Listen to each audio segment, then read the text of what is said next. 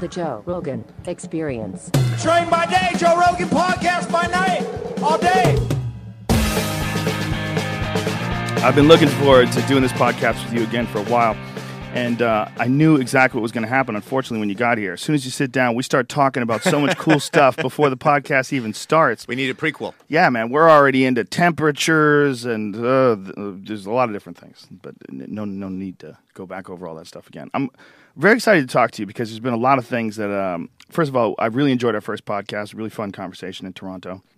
But there's a lot of things that I uh, I read online and I say, hmm, I wonder how Stefan would deal with this. I wonder what your take on this is because you've got some very strong opinions on where uh, taxes should go and you know what money should be spent on that benefits the community. And I agree with a lot of them. I think they're very fascinating. The France thing. Have you seen this France thing where they're jacking up the tax to seventy five percent?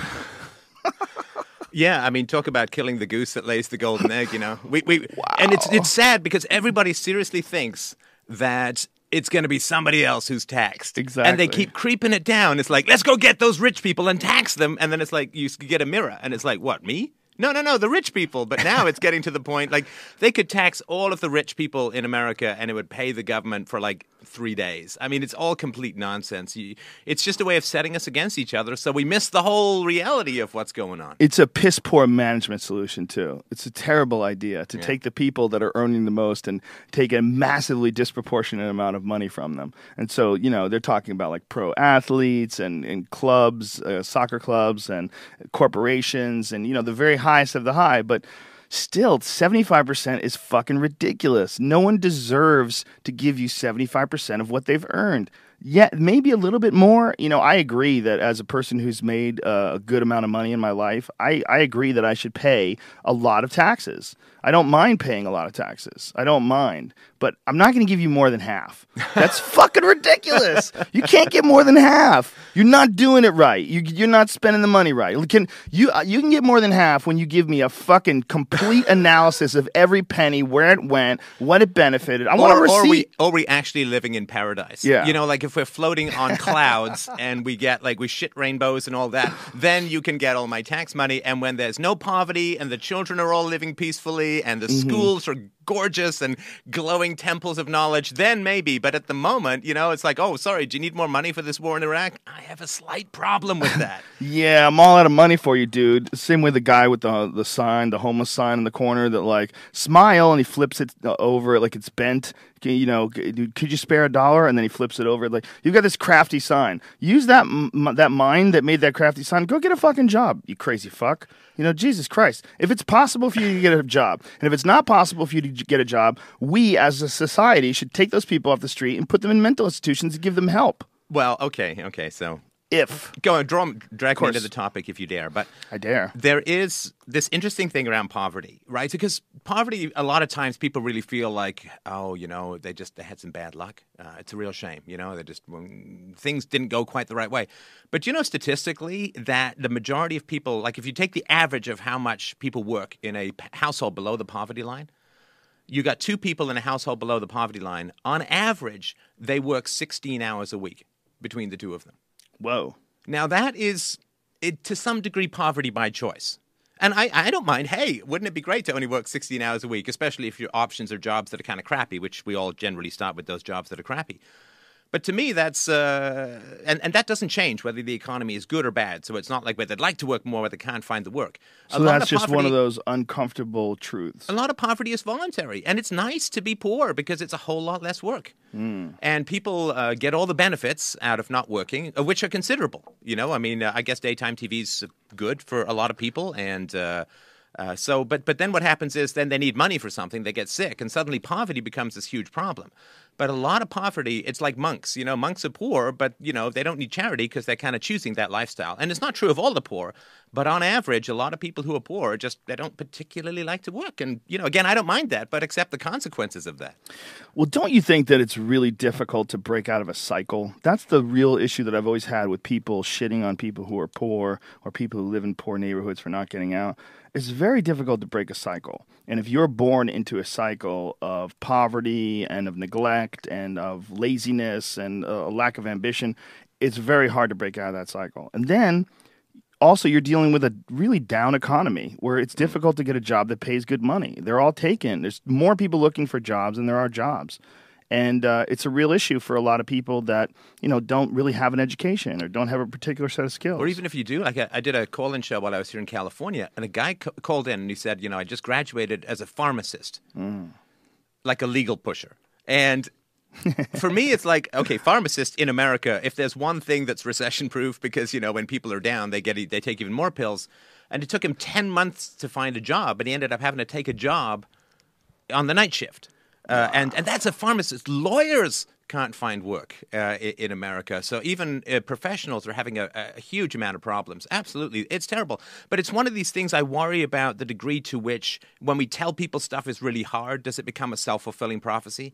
You know, like if you keep telling kids growing up in poor neighborhoods, and I was a kid who grew up in a poor neighborhood, so I, I have some sympathy with this, but it's you know if you keep telling people well you know it's really really tough uh, it's really hard to get out i wonder if oh well you know it's really tough so you know whatever it is right I don't think there's an either or, but I think there's definitely a bit of that. But you know, you kind of disproved it with your example of a pharmacist who's looking for ten months for a job in a, a very lucrative industry. Yeah. So that sort of disproves it a little bit. I think you and I are very fortunate in that we can make our money independently. We can make a living by doing things on the internet, providing content, and for me, doing comedy shows and UFC stuff.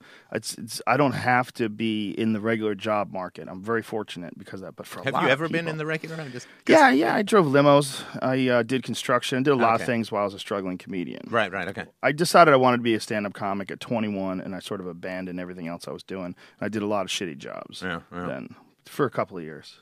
yeah You know, but before that, I taught martial arts, so I, I've always had a weird life. I've always been. I just knew somehow or another. Um, I probably it probably could have been very different if my life was very different, but my life wasn't very happy. You know, with my parents being divorced and mm. moving across the country and always being forced, moved around a lot and always n- making new friends. I didn't enjoy school. I didn't enjoy the experience of going. I didn't. I didn't have a desire to learn, and I knew that whatever I was going to do, it would, it's going to have to be something completely outside of the system. I mm. was, there was no options for me. Like the the idea of going to like some people say, well, you know, I really wanted to be a stand up comic, but you know, I'm going to do it after I pass the bar. For me, there was none of that. There was none of that. It was like this is a job that I actually could do. Just go try to do that because a job like be a lawyer, be uh, you know fill in the blank, insurance salesman, whatever the fuck it's going to be. I can't do it. I can't do it. I'll go crazy.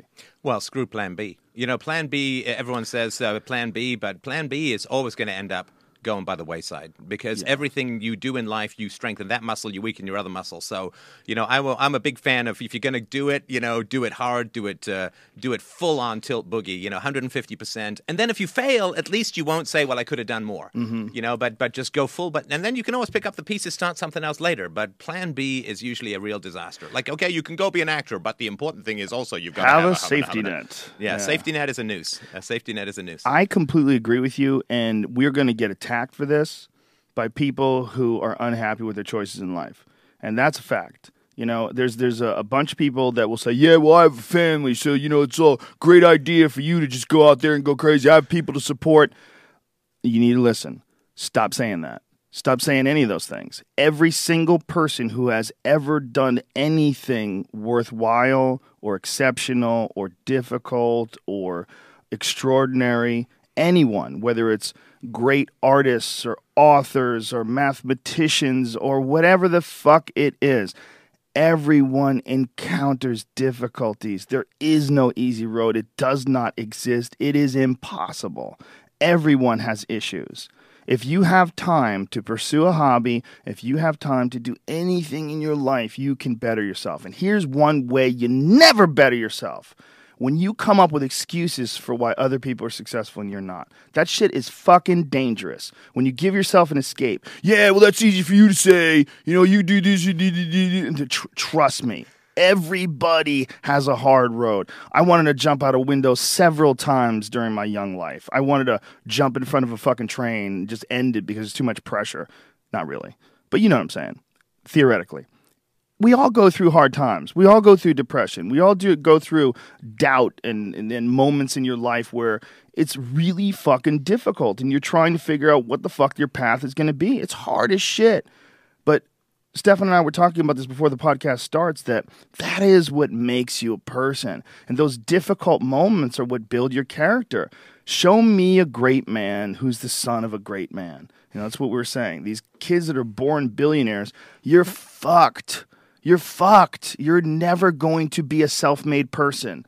You have a backup trust for your backup trust for your trust and you're fucked, man. I met a guy like this. His parents own this gigantic chain of high end stores, and they're unbelievably wealthy. Like uh, Billionaire Beach in Malibu is this massive community of you know 15 20 30 million dollar homes.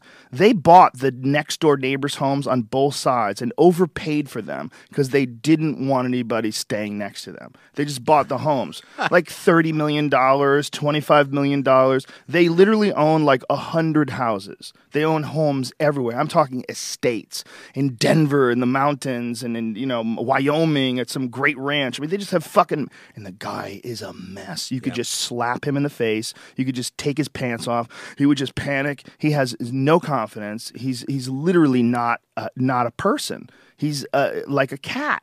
He's like a cat that you have to feed or a dog.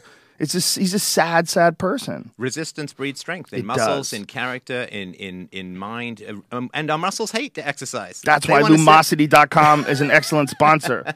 See? Yeah, no, uh, but it is you know that which does not kill us makes us stronger. You know, I mean, sort of radiation poison is really not good at no, making you strong. sort of metaphorically, if yes. we can stay out of the pure biochemistry. But uh, that which is is hard for you is what, and, and all the stuff we hate at the time is the stuff that that we love later. You know, you yeah. go like, oh, wow, that really did give me an appreciation for this or whatever.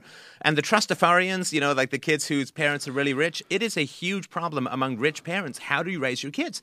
Because when you're poor or even middle class, you your kid says, I want X and you say, "What do you say? We can't afford it." Yeah. Well, but you you know, if your kid's looking around and seeing like gold fountains in the living room and you know chocolate baths upstairs and so on, then clearly you can afford it. And what do you say to your kids? It's really really tough. So we have to provide limits because of X, Y, and Z. I mean. A lot of people like to duck out in the we can't afford it excuse, but rich parents don't have that, and it's really tough for them to set limits. It's very hard, and it's also very hard when a child grows up with no doubt. If you have no doubt as mm. to what your future is going to be, you don't have ambition. The, a lot of ambition comes from fear. And uh, as a comic, some of my best sets ever in stand up have come after I bombed. Like I bombed. oh yeah, like if this keeps going, set. I've got no career, um, so I better. Yeah, yeah, well, also it's a terrible feeling. You don't want to. You don't want that feeling to to reoccur. So you have these bad sets, and then you just get really super motivated to work on everything that's wrong or recognize what went wrong that night and never let it happen again. And one of the worst traits that a comedian could ever have is to be easily satisfied with yourself. It's one of the worst. If right. you think you're better than you are, or you're really satisfied where everything, hey, it's perfect, no need to work on it. It's it, that's poison. That's like a terrible, terrible, terrible mindset for a stand-up comedian. For that very same reason, like it has to be a struggle. But we're always this way, aren't we? Like we're always dissatisfied with something. We achieve satiety, and then we're immediately dissatisfied again. Yeah. And I, you know, there's a lot of people who will promise you peace of mind and zen and this and that. Mm-hmm. I actually think that's completely an illusion. And I think it actually contributes to more dissatisfaction. Dissatisfaction is the nature of the beast. It's why we're doing this and not going ooga booga booga in some caves. Because we were dissatisfied with the caves, so we built some huts. We were dissatisfied with the huts, we built some condos. We're always dissatisfied and therefore we will continue to want to improve things. That's how things get better. At the moment we're satisfied with something we immediately set a new challenge and remain unsatisfied in the achievement of that. And people who try to end that process i think are just trying to end being alive fundamentally. Mr molyneux you're talking too much sense here sir. You're confusing we have people to break for home. commercial now you're free. We, i wish we could just to reprogram people's minds back to consumerism. You're 100% right. There's look I think everyone looks forward to this utopian time where whatever motivates them, drives them, freaks them out right now can be set aside, the work is done and you can just sort of like watch the sunset over the pond. And the the, the problem is this utop- utopian vision of the future that we have is probably a carrot that's on a stick that will just never reach and we keep working hard to improve our society and our life and ourselves and our families and our relationships, hoping that one day we'll achieve this ultimate peace that will never come. No, and and this is how people get exploited. Yeah. If they can dangle that carrot, right, and they can say, well, you see, the communist in the communist utopia, you won't need to work, and in the communist utopia or the fascist utopia or you know the Peter Joseph's robot mommy cities, you won't have to work and everything will be fine. Or in the religious view, uh, you'll get to go to heaven, or you'll achieve transcendental bliss, or you know enough yoga, your butt will be firm and your soul will be at peace. They will get you to give up freedoms and money and so on in hopes of buying a peace of mind that is fundamentally anti-human in the long run. Uh, the restlessness of our species is the diamond that we get crushed into. For the existence that we currently uh, provide for ourselves in, yes, I agree 100%. I think the whole idea about all this is engineering a utopia. Like uh, Peter Joseph, who I think is a very smart guy, and I, I like him. I, I had him on the podcast. I enjoy communicating with him. I think he's very bright. But what I think is hilarious is that he makes his money as a stockbroker. I mean, he's talking about this utopian world and he's drawing the very blood that keeps him alive from a vampire system, from this crazy fucking vampire system.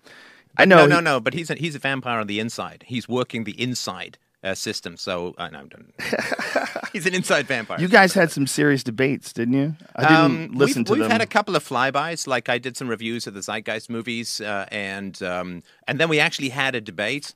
Uh, yeah, fairly cordial. Uh, you know, definitely butted heads, uh, which is natural. This is kind of what you want. Sure. And then, um, yeah, he did go a little bit, I thought, ballistic in some of the post-debate, uh, let's say, analysis, uh, where I think he veered off a little bit into ad hominems. But you know, my basic point is, I don't as long as people do two things, you know, do two things, and you know, we're friends till the end, right? Uh, respect self ownership and you know property rights, and do not initiate force. And so, look, if this, if these cities built by Jacques Fresco and his merry band of elven robots, if this is human paradise on Earth, I say go for it, have fun. Just don't force people to participate and let people leave as they want. That's the only thing that matters. Uh, Everything has to be voluntary. You cannot violate the non-aggression principle.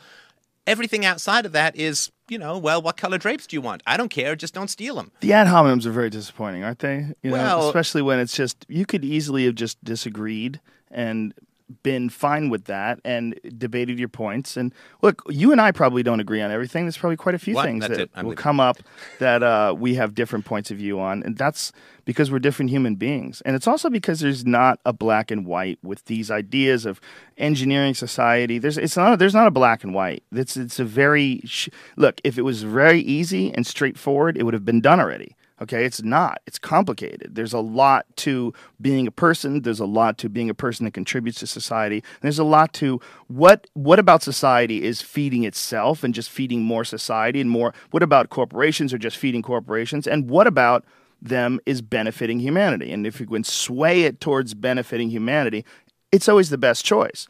But the idea of engineering it in one foolproof way that makes everyone happy, that's silly. The people that want to remove capitalism as a whole, like I've met people that have jobs that tell me that people with money are a problem. And I'll go, well, they can be, but you know how much money Bill Gates gives to charities? Do you know how much like charity work that guy does? How much money he donates to causes that he feels are excellent? Millions and millions and millions and millions of dollars. There's a great benefit from having that that guy being wealthy. Some people who are rich do a good job with it. Some people. But you work too. Everybody works. Like the person telling me that money's a problem. Like, don't you have a job? What do you get paid in your job? They give you free coconuts? What do they do? they give you a use of a shower and a, and a, a place to sleep at night? No, they give you fucking money, man. They give you money. You just you're a capitalist. You're just not as good a capitalist as that guy is. It doesn't mean that the system is completely fucked. It doesn't mean that the idea of the system is completely fucked. It means it can be fucked Yeah.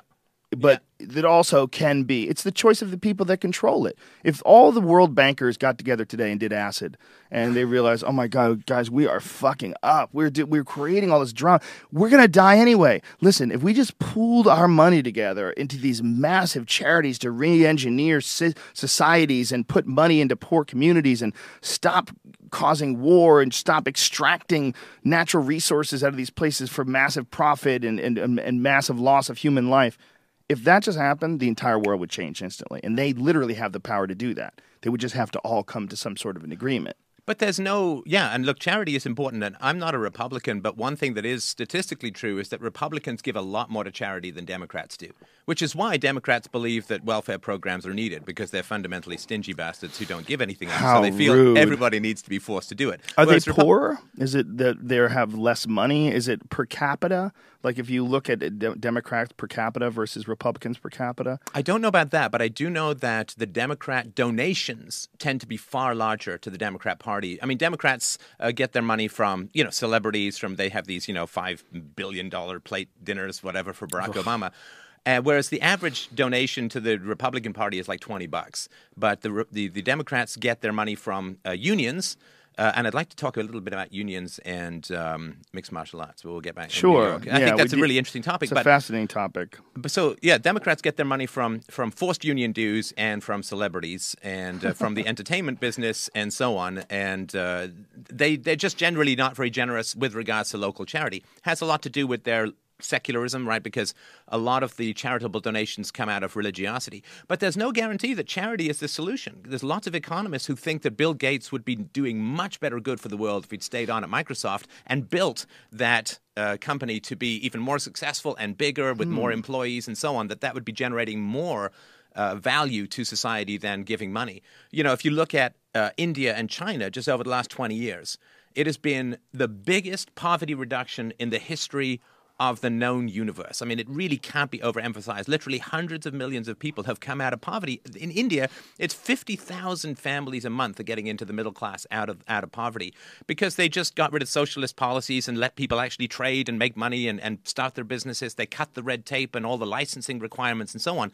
And of course, in, in China, they were less totalitarian communist assholes and actually became some reasonable free trade guys. And out of that process, uh, more people have come out of poverty in the 20 years that they've stopped uh, interfering with people's trading abilities than an entire century of Western aid to, to third world countries. So I don't know whether it's getting out of people's way uh, in terms of letting them do what they want to do and build their businesses, or whether it's giving them lots of money. It's a balance between the two. But I don't know if charity is always the answer. I think just getting out of people's way is a great way to let them. Uh, like, what is it in California? Do you need like 27 permits to open a lemonade stand or something like that? I mean, if you stop doing that kind of stuff, or, or you don't need 300 hours to become a hair braider on a beach of, of training to get a license, just let people do their own thing and let the customer be uh, the decider about what's valuable, what's safe, what's right, what's wrong then I think you do a lot more for poverty in many ways. There are some people who need charity, but I think most times people just need people out of the way so that they can go and create their own opportunities.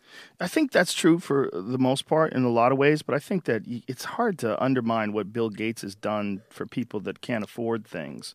You know what he's done as far as providing funds for education Mm-hmm. and, and a lot of the charitable work that they've done.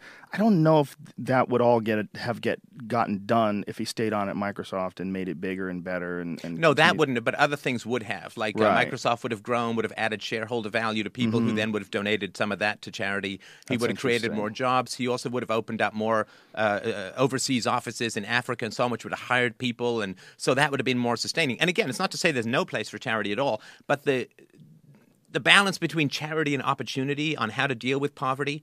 You know, you had charity all through the Dark Ages, all through the Middle Ages. People gave money to the church, and the church had, uh, you know, indigent houses for the poor. Didn't solve the problem of poverty. Uh, that was solved by, you know, free markets and property rights and free trade and all that kind of stuff. That solved the problem of poverty. Through that wealth, you get uh, charitable opportunities that weren't there before. But fundamentally, I think charity is a nice side dish to opportunity. It's important, but I think if we think that charity is going to create that wealth, all it does is transfer, and usually it's to a one time use. The nice thing with the entrepreneurial stuff, it creates self sustaining and self growing economic opportunities. You know, the old thing give a man a fish, and, you know, he'll vote for you forever, teach a man to fish, and uh, he'll become a Republican. I don't know exactly how that goes. aren't they teaching people in that sense, though? They're providing a, a possibility for education that maybe wouldn't have existed for a, a lot of poor people. So, in, in that sense, they are teaching people how to Well, fish. but education is important, but education when you don't have a lot of economic opportunities. Like if you look at Africa, Africa is one of the few places Hmm. Where see what you're saying. in the 20th century, like over the last 50 years, uh, it's declined in, in net standard of living. I mean, it's wretched. I mean, South Africa is now like the rape capital of the world. Uh, which you won't see on a lot of brochures. Yeah. Oh, it's just unbelievable, uh, the, the crime rates and so on. Like, uh, if you rent a car in South Africa, they actually have a fire that comes out the side to deter carjackers. You can push a button and have like little jets of flame to come out to push carjackers back. And the amount of charity that's been applied in Africa is absolutely huge, but generally it goes government to government, right? So you give a bunch of money to a bunch of corrupt South African dictators, and then you sell them a whole bunch of arms, and then you wonder why uh, there's not a lot of freedom for the general population. I think if you can scale back that, I mean, Africans would do fine as well as everyone else if they had the same economic opportunities. Give people a bunch of education, and you still have a very corrupt uh, and fascistic style of government. I'm not sure what they can really do with that education other than join the civil service, which seems to happen quite a bit. So I'm a big one for like scale back interference in the market. People will create their own opportunities. Uh, you know, the laissez faire, let them alone, let them trade, let them build their own wealth and all that kind of stuff. Uh, that really is inhibited. Charity will help people stuck in the sort of hardening amber of fascist monstrous governments and that's needed for the people who are stuck there but i think the long-term solution has to be to try and find a way to trade like let me give you one other hopefully not too boring example which is uh, uh, subsidies for agriculture ah wretched for the third world unbelievably disruptive for the third world because you know you give all these subsidies to farmers and the farmers then grow too much crap uh, and then what do they do? They dump it in the third world which destroys the market for local farmers and you give all this food to the government. The government then hands it out to people they like and don't hand it out to people they don't like, thus reinforcing their power. And then there's no local farming left because you, so just one of these kinds of examples. If we stop uh, screwing up their economies uh, by selling arms, by dumping uh, food uh, on their markets and all that, and even the foreign aid happens with that too. I think they do fine, but. It's a lot easier to throw money at a problem than to actually try and deal with these immensely corrupt governments. That's a really unknown but creepy aspect of the United States uh, agriculture system is this this subsidies which causes people to grow food that they're not even going to use causes people to like to to, to profit from corn and, and to, to, to put a lot of effort and emphasis into things that they know that are, they're going to get subsidies from it's a real strange sort of power circle that And goes on What it does to people's health is wretched. Like, Yeah. there's this tiny sugar industry in the United States, very concentrated e- economic force. They get millions and millions and millions of dollars in subsidies, and they've been trying to cut this for years, but everybody, you know, "Arr," lobby and focus their efforts, right? And so what happened is when the, the subsidies went, uh, when the tariffs, the taxes on, on imports of sugar went way up in the 70s, what did people start doing? They said, wow, sugar in America is really expensive. What are we going to switch to? High fructose corn syrup. And again, I'm no nutritionist, but there seem to be quite a lot of people out there who think that high fructose corn syrup has a lot to do with uh, the the growing weight problem uh, in the United States, uh, along with, of course, the fact that you've got you know dairy farmers and, and wheat farmers and so on lobbying the government to create these horrible food pyramids where they say, well, low fat is, is really important, and then what do they do? Because if you take fat out of stuff and sugar out of stuff, it takes like cardboard. They take the fat out of the stuff that's in the grocery store and they put sugar or high fructose corn syrup in instead. And then people are like, well, I guess this does taste good. Like I was at breakfast this morning, I picked up a yogurt. It says low fat, right? And what's the second ingredient? It's high fructose corn syrup. It's like, that is not going to be. I, give me the fat. I'll take. I'll eat Yeah. a. I'll shove a whole stick of butter up my nose rather than put that stuff into my system. Some fat is actually important Yeah, you need it for, your you. brain. Yeah. You need it for like uh, lots of good stuff. And essential fatty acids they're very important for your life where are you going to store your LSD? exactly If you don't have the fat, then you're in a business meeting. How a tentacle is going to come out of people's eyeballs twenty years from now? Mm-hmm. That's you, what I'm you talking need a about. You need a suitcase for that stuff. I think that's a fat myth. I think I don't know. I people are just looking for excuse to get out of work, saying they saw an octopus. That's right. I'm having a flashback, man. That's why I was so creative the last quarter. When you start talking about um, economics and you start talking about uh, giving businesses more freedom, people get real nervous because people think of businesses as being these monsters that they get power Totally, yeah. and then they just start trampling and stealing things. It's like, whoa, whoa, whoa, whoa, whoa, what are you growing over there? What are you growing? I'm growing a robot monster that's going to eat the world. Oh, come on, man! on. You got to jump through government hoops and When loops. have you when have you ever seen a futuristic scientific uh, science fiction movie with a negative portrayal of a corporation? Come on, they're Never. always so benevolent, Yeah. so wonderful, Has there so ever been an awesome check the power. corporation? Maybe big. Look, corporations, okay. Oh, God, I'm going to bore your listeners with Econ 101. But, okay, corporations are state created, horrible, semi fascistic monsters. They do not exist in the free market. Corporation has nothing to do with the free market. you know, we may start a business together and all that. In the free market, it's like, okay, you started a business. You don't get this legal shield. You don't get to take profits out of the corporation when it makes money. And then if it loses money, you don't ever have to put anything back. You don't have this thing where if the corporation or if you do something illegal, the corporation can, can get sued or can get fined and so on. It's a shield that is created to protect the people in charge of the corporations because they give a lot of money to uh, to politicians. Barack Obama's the only reason he's in power is he took huge amounts of money from the financial sector, uh, more so than anyone else. Of course, you don't really see this really talked about, but this is why the bailout and all of this happened, uh, particularly under his watch, the TARP and all of that stuff, which was started under Bush but ex- expanded under Obama corporations did not exist until quite recently. And in the past, if you were the head of a, uh, a trading company and your trading company lost money, you could lose your house. You could, like, you could, like, people could come after your personal assets. So these guys were really careful about their investments. One, they got this legal shield you know, hey, the corporation makes a billion bucks. I can take that money out of the corporation and now it's mine. And if, if I then do something wrong, the corporation loses a billion bucks. Too bad shareholders and employees pay the price. I mean, it's a wretched, unfair system that has nothing to do with the free market. Of course, the government always say the corporations are the problem to deflect, uh, you know, what's really going on, which is the corporate shield. And the reasons why they gave this was A, to get the money from the corporate owners, and B, because then they get to tax corporations, and then everyone somehow thinks that there's this thing called a corporation, like this blimp floating around the universe that you can tax for free. Like they did this fine recently, nine hundred million dollars uh, uh, on some financial entity um, for its wrong wrongdoings or whatever, and people are like, yeah, you know, they fined that corporation. Like somehow the corporation is paying. There's no corporation. What happens is the shareholders uh, end up paying. Uh, the employees don't get raises. The customers end up with service fees. I mean, th- there's no corporation to tax. There's only people so anyway, minor rant, but the corporations they're just they're part of of the state uh, state capitalism, or what's sometimes called crapitalism, which is just the government and, and corporations working together. Technically, that's fascism, uh, but it doesn't have anything to do with the free market. It's just a modern bloated monstrosity that's been created. And it's just people figuring out a way to extract money and manipulating the system to make it easier for them to extract money. Well, and you have whether to. it's extracting money from taxes or whether it's extracting money in the form of political donations, Yeah. however they're figuring out a way to do it. And what what gets crazy about it is that there's a bunch of human beings that are a part of this thing that really isn't looking out for human beings. I mean, it's some people profit, you get money from it, but if you look at the ultimate destruction of these things, like very often they're not looking out for people. And I, look, I say this as a, an insider. I mean, I, I started a company um, with my brother in the 90s. We grew this company, uh, we sold it, and then we went public. And the process of going public is like having cocaine injected into your dick, being lashed into a barrel full of psychotic monkeys, and thrown off a cliff. Uh, it's it's completely insane. You you go mental. You you focus on the stock price rather than building long term value, and you can make a fortune from tiny upticks and downticks in the stock price rather than focusing on satisfying your. Cu- it really draws your attention away. You know, it's like you're mm. you're chatting with your wife, and some incredibly stacked woman in a bikini goes by, and you mm. don't have your sunglasses on to pretend that you're still staring at her. Even if you do, they'll lift your sunglasses up. That's right. And it's like Mad dog you. Stocks are like continually having these incredible looking women go by while you're trying to focus on the love of your life. And it's like, you know, your hormones are going one way and your, you know, your heart is going another.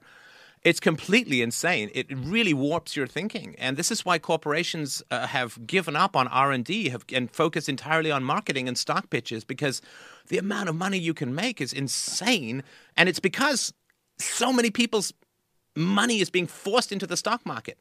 I mean, it's like herding a bunch of sheep off a cliff and saying, "Well, those sheep seem to be kind of suicidal now, don't they?" It's like, no, it's because like you got a your 401k plan. What happens if you don't put money in your 401k? Government takes it. Right? What happens if you don't invest in various institutions? Like if, the, if if your money gets taken from a union, the union has to invest it uh, in your pension plans and all of that. Unions have a huge amount of say in what happens in the stock market. Who wants to be in the stock market? I don't want to be in the stock market. Maybe you do because you uh, you're thrill junkie and all that. But I don't, want to be. do that. I don't want to be in the stock market. I, I really, really, the stock market is for people who know what they're doing. I don't want to be in the stock market. Nobody I know wants to be in the stock market, but we all have to be in the stock market because it's like, it's like that old joke where in Scotland, right? Scotland, Scottish people are supposed to be cheap. That's the stereotype when I grew up. And so, you know, an Englishman and a Scotsman are walking down, and uh, you know, a, uh, a thief comes up and says, "I'm going to rob you of everything you've got." And the Scotsman turns to the English guy and says, "Aye, here's that twenty quid that I owe you." you know, because it's like you're going to lose the money, so you give it, you know, give it to the. So the government's going to take your money by force, or you give it to a bunch of parasitical, three-eyed, roach-faced stockbrokers, right? It's like, okay, give it to the stockbrokers. You know, if the guy's going to steal my money, I'll put it on Red Twenty-Two. And that's how the stock market works. So there's way too much money in the stock market. There should be like 1% of the money that's in the stock market that's there now. So you've got these massive tsunamis of cash rolling back and forth. You gave me a good coffee here. I just wanted to mention that. Pretty strong. It's caveman coffee. Holla to my friend Tate Fletcher. So, so I'm going to, you know, do three more rants and then face plant into this lovely wood table. You're gonna hang in know. there because that's got MCT oil and butter, so it's gonna you're gonna hang in there. It's gonna have a lot more. So I'm going to have like really strange shit in the morning. maybe that'll like happen. Like nothing nice and S shaped. It's going to be like the subtitles gonna to come a, out. It's going to be the subtitles to some Japanese movie that's going to be in the. In the It's gonna be like if you stuck mud in a musket and then just pull that pin back and boom, let Right. it go. Right. But, so, uh, so yeah, I mean, there's just way too much money in the stock market. Mm-hmm. Corporations are, are, are taking moral and financial and legal responsibility away from it. so executives. So this is just natural. You know, you, you know, you, you, you drug a ballerina, you get a weird show, but it's not the ballerina. It's just what happens, right? That's a very funny expression. You drug a ballerina, you get a weird show. that should be. A, there should be a photo of you like this, like an internet meme, and it just says you drug a ballerina, you get a weird show. Stefan Molyneux. That's so true. It's a great way of putting it. And I think what a lot of what you're bitching about, and we're we're, we're both bitching about, is um, it comes down to a couple of things. It comes down to uh, human beings uh, being born in, into a system that's already fucked up. It uh, comes down to managing your own thinking as well, figuring out how to weigh you as an individual who has allegedly, and it's another debate, has free will. That's a huge debate, the free will debate, which is very it. esoteric and strange. I don't know. I can't. I'm not qualified. I would. I would like to have you and Sam Harris discuss the, the free will debate. I, I, I agree and disagree with with both sides. So I don't know. Uh, I don't know what's correct or what's not when it comes. to I, I would do that, but only if you would call it like a, a um, mixed martial arts fight. That would be the only thing. it- And only if one of us wins with a chokeout. It would be very distracting. Because in some of my pause. debates, I, I thought, you know, this debate would go way better if we had a chokeout option. If at the end of it, you could better. just press a button and, and both of you get down to your shorts and just start duking it out. Yeah, that's great. yeah. That that just the threat of that is what keeps people gentlemanly. Actually, you know, when when people know that there will be no physical violence, they can get very squirrely. You know, people can get very mouthy. Again, I don't want to keep harping on rich kids, but have you ever been around like a really spoiled rich kid that likes to yell at, at people that are working, yell at security or yell? I have a friend who does security, and uh, there's a, a famous person I won't name, but her name rhymes with Paris Hilton, and she was out and she got shitty with my friend who is essentially he's a killer. He's a, I mean, he's he's not working security because he's a cutie pie. He's working security because he understands how to keep people secure, so he knows how to deal with threats. He knows how to deal with violence. Okay, and you He's get this good at person. disassembling people. If he yeah, needs to. and some person is just sh- shitting on him. That's remarkably similar to Paris Hilton. Might not have been Paris Hilton. Whatever, whatever. But I mean, why would she get away with that? Why would anybody? Why would anybody think they can get away with that? Oh, It's because they you- know the threat of violence doesn't exist. Well, and you know as well, Joe, that there's a huge tendency that people have to mistake accidents of birth for personal virtues. Yes, Right. it's that that old saying like you think that you hit a triple, but you were born on, third, base. Yeah, so people who are rich, they think, well, I'm I'm better. They're, they're born rich. You didn't earn that. Like this guy in my high school, his father, I think, was running the Toronto Stock Exchange or whatever. And you know, I was in this little tiny apartment with my mom and my brother, and you know, it's like the matriarchal manners. It was all like the the the, the uh, fallout from like the 60s and 70s feminist revolution divorce rate was through the roof and it was all the single momville like the the, the, the girlfriend farm for the thug industry and we went over to this guy's place to rehearse some play we were working on, and it was just it went on forever. And you know, these are the kids, sixteen. You know, they get their uh, they get their sports car, and they, they show up in school, and everyone is like oohing and eyeing, and these guys are preening. And I get it; they're sixteen. What do they know, right? Right. What did I know when I was sixteen?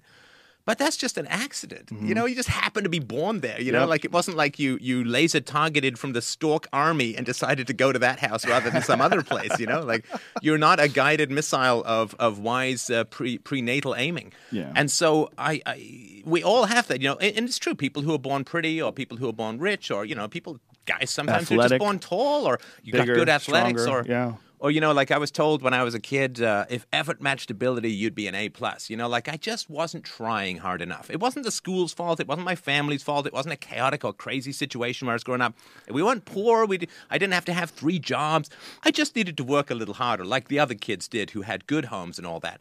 It's natural, and and we have a very tough time really getting how much our environment has to do with who we become. Absolutely Uh, because huge. that gives you a lot of humility. Like, okay, I was born with a fairly good brain and you know fairly good language center. I try to use that for as much good as I can, but with all the humility of knowing that, you know, I mean, if if I'd been hit the wrong way with a ball when I was a kid, I'd be a whole different person. Uh, if I'd been born, as you said, you know, different uh, race, a different country, different culture. I mean, you know, not a lot of female playwrights in Iran, you know, because it's just bad luck. Sorry, you know, you really drew the, the short straw.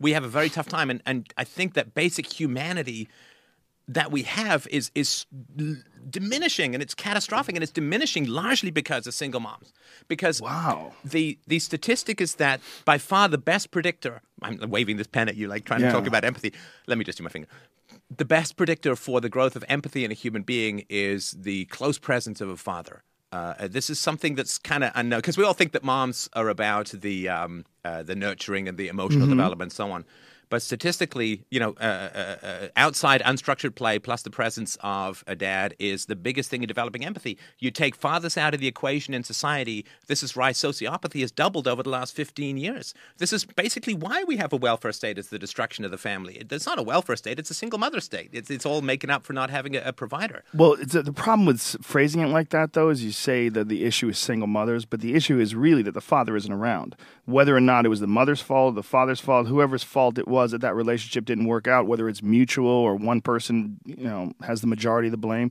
It's that the family's broken up. It's not that the single mom. It's just that Well, the okay. family's broken Maybe up. it's like, so uh, I think we're about the same age. Is that right? 46. How old yeah, are you? I'm 47. So uh, you- we got a younger person in the room. yeah, Jamie's 12. 31. Jamie. I didn't know some Italian kids who had that kind of growth on their face. When Yeah, they were the weird ones. Yeah, the ones who had to shave the backs of their knuckles, like after they turned ten. That's my the ritual. people. Here's your these here's your finger shaver. Now that you're ten. Yeah. okay, so in, in your generation, how old are you? 31. I just turned yesterday. Okay, so oh, if happy you, birthday, sweetie. Did you really? I did. Happy birthday. Um, who asks who out? Is the women ask men out? Is it mutual? Men ask men This women? is a completely broad ended question. And it depends entirely on the game of said individuals. I know, but generally, I mean, in general.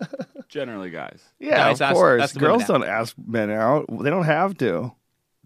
Okay, but, okay, so so so so then we can't say that single moms is equally shared because the single mom, like men propose, women dispose, right? I mean, men say, "I want to date you or have sex with you." It sounds like something. Al Sharpton would say. it does rhyme. Yeah, you- you but. I'm afraid I don't have that. Uh, Men propose, hair. women dispose. So Yeah, and- what and- do you mean by that? Well, so men say, "I want to date you, I want to have sex with you, I want to go out Well, with they- you," and the women say yes or no.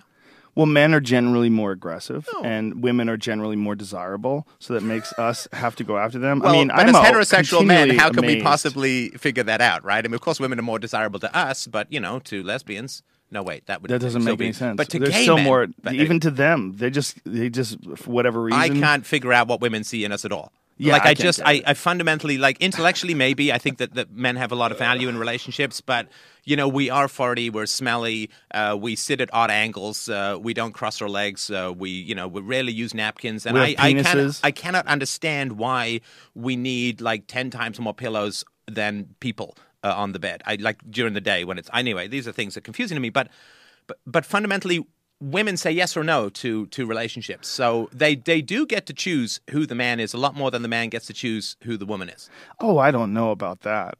I, I don't agree with that. I think that uh, ultimately it boils down to once you finally meet each other, do you like each other? And if the woman likes the man as much as the man likes the woman, it works out. And if they don't, then it becomes this weird balance of power, this weird shifting sort of a thing. But I think there's a lot of men that don't want in a relationship and they end it, or you know they pursue and they end it. I think it's probably.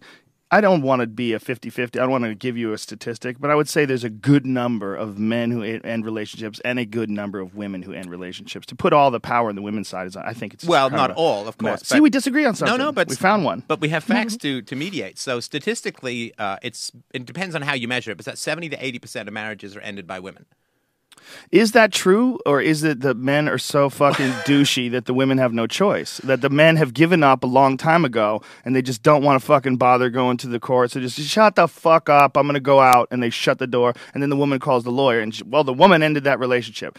Did she, or was it mutual? Just one person decided to make the call to the lawyer, but did the guy already give up to the point where he was just treating her like shit, hoping she would leave? That's like the old Sam Kinison joke about marriage. He goes, you know, he goes, he goes, uh, he goes, I don't like to break up with women, so what I do is I just stay up all night, do coke for four or five days. I come home drunk and smelling like pussy, and until you get to a point where she leaves you. Right. She leaves you because you're falling apart. And he goes, and here's the best part. She feels like shit because she left you when you needed her most. It's perfect. I was at my lowest ebb, honey, and then you just, just You could have been there for me. We could have been a successful team together. Yeah, Well, there's, no, there's I weak don't know. bitches on both sides. There's, there's I agree with that. I agree with that, but I don't shitty thi- behavior. and- I don't think that we give. I don't think we give women enough responsibility in this area. I think that men generally want to protect women. I think that men generally Oh, that's crazy. Right, and- I don't I agree with that at all. You don't think men want to protect No, women? They they want to protect the ones that they love, but the reason why so many women get sexually assaulted isn't because so many men want to protect them. Men want to fuck, you know, and they want to they, when they get a girl that they like to fuck, they want to hold on to her, and make sure nobody else hurts her. You know, I mean that's the the ape shit. You know, that's the the worst aspects of people.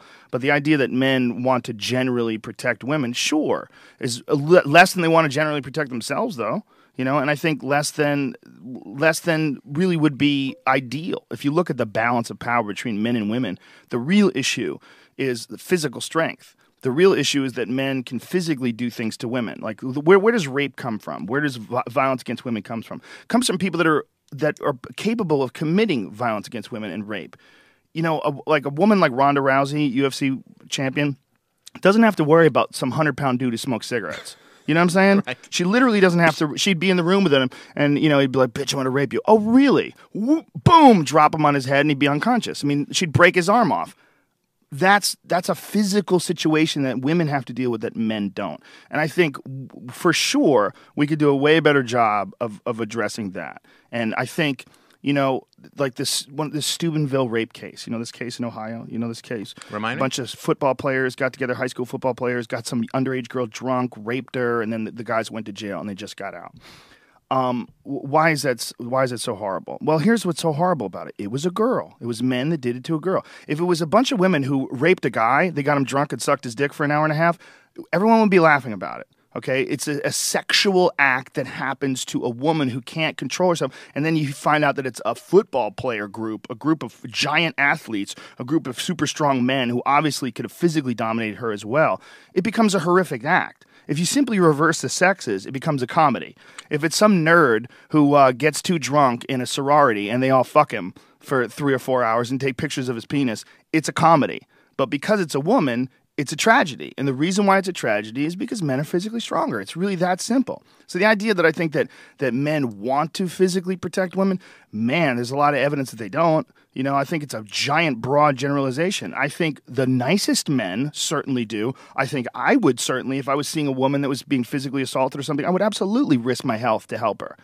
I wouldn't be able to live with myself if I didn't, especially if I cared about her. right. Some Especially people given don't. your training too, right? I mean, you you know how to do this stuff. Yeah, well, that's that's also part of it. Is I know that I I have some preparation in that Yeah. that area, which is a very terrifying thing for people who don't. You know, I've seen people involved in physical altercations who don't know how to defend themselves, and it becomes like you're facing a werewolf. It becomes like the most horrific thing in the world because you're going to get slaughtered, and you know you're going to get slaughtered. Yeah. And people they hyperventilate, they don't know how to deal with the stress. That's I think you're doing yourself a disservice as a human being if you don't know how to defend yourself a little bit, and you're a man. Yeah.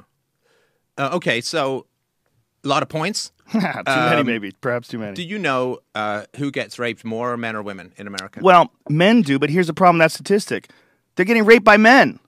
So even though men get raped more, they're getting raped by men. So Right. men are still the fucking problem. Men are just raping. They're raping men and they're raping women. Yeah, they rape men more, but that's just because we keep them pinned up with men. If we had no prisons and everyone ran free, and we just fucking slaughtered people that that we are absolutely sure don't contribute to society, whether they're murderers or rapists. We just slaughtered them. We would have the rape stuff would pretty much die off. right. It's keeping men together, locked in a box, and making them fuck each other. Yeah, in the men military. rape. Yeah, but it's men too, there's a lot of, uh, doing it. yeah, the real absolutely. problem with that, you know, that's the the MRA argument against feminism is that men actually get raped more than women, but by men. Yeah. it's it's still a shitty argument. Well, it's not. I think it's not an argument against feminism. I think what it is is not something that people generally know. Uh, and like, Oh, I for think instance, that's like pretty common knowledge. uh, most people, know? uh, not. I was surprised. Again, that mm, certainly no gauge of everyone.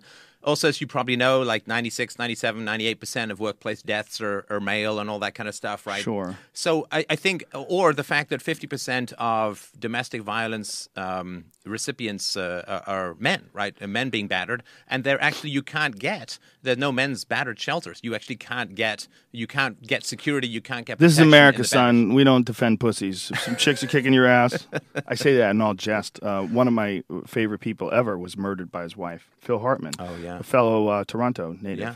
Brilliant, brilliant comedian, and uh, I knew both of them very well. I, I knew him and I knew her, and it was uh, you know a horrific scene and very, very tragic. And if you you know, if you know someone like that, you know that it is possible for a woman to do it to a man, just like it's possible for a man to do it with a woman. There's weapons, ladies and gentlemen. There's knives and there's guns and Gotta every sleep sometime, Yeah. yeah. And by the way, you know the that that's there's good and bad in that. The, the good in that is that you can defend yourself against a man. If someone's, you know, if you're a woman and you're physically weak, but you have a gun, you can say, "Get the fuck out of my house," and the guy has to run away because you have a gun. There's Yeah. good in that, but there's also, you know, people you know, people do horrible things. They get angry at each other, and it happens with both sexes, with men and with women. It's there's there's no need to generalize. It's it's all just shitty people. It's all just shitty people in shitty circumstances, and a, a gigantic past of momentum of terrible decision making that's led you to this really unstable stir- current state that you find yourself in. Yeah. And then you add drugs, you add antidepressants. You know, I mean, I believe you and I discussed this the last time we talked, but the amount of fucking school shooters that are on antidepressants, like causation does not, re- re- you know, people want to pretend there's not like a, a relation between those two. Like, uh, The FDA disagree. The FDA has black warning, the strongest warning labels on this stuff. Yeah. causes suicidal ideation, causes homicidal rage, causes. I mean, on some people. Yeah, yeah, some people. But that's what we have to realize. It's like it's not a black and white thing. It's some people die from fucking peanuts, okay? Some people can't pet a dog or they, they go into a hyperventilating shock. I mean, some people literally around dogs, their their throat will constrict that and they can't breathe. Wow. They're massively allergic to dander. Yeah. Cats, same thing. People are all people are different. A lot of people are allergic to weird shit. And but a lot of people also could benefit from being healthier. We, this is one of the things we discussed before the podcast started. Is like how many people that take an antidepressant could have fixed their problem just with a little exercise and diet change, with a little just getting around better people, having a better relationship, being a, a friendlier person, trying to exercise the stress out of your life, both mentally and physically. And then let's see what kind of emotional and psychological state you're in. Because the idea that this, we need a holistic approach to the human organism. And that holistic approach should really have a, a big impact in what kind of medication we subscribe to people. I think it should have a massive impact. And if you find someone and the person is eating fucking donuts all day and you know they sleep 4 hours a night and they're Yeah. constantly drinking Red Bulls and they're depressed. Huh. Okay, we got to fix this first. We- or they're a smart have to fix person. Mm-hmm. underachieving uh, in some dead end job, and they don't have people around them saying, "Listen, man, you've got more to offer the world. Let's, Just let's find a bad. Mm-hmm. way to get you out of the hamster wheel and get you on some flat track." De- dead end jobs, dead end lives, dead end relationships are almost just as bad as some physical ailment. I mean, they literally do suck the fucking life out of you. We've all experienced it to some degree if we've if we're lucky, because it makes us appreciate the good times yeah. when you do uh, experience something along those lines. But I think that man, you got to really deal with that first before anything else. And there's too many people in this world that want a pill. They just want to fix things. And I, have said this before, but I have to say it again, just in the interest of clarity. This is coming from a person who I know several people who have benefited tremendously from antidepressants. It's not a black and white thing. It's not a, a, a either or.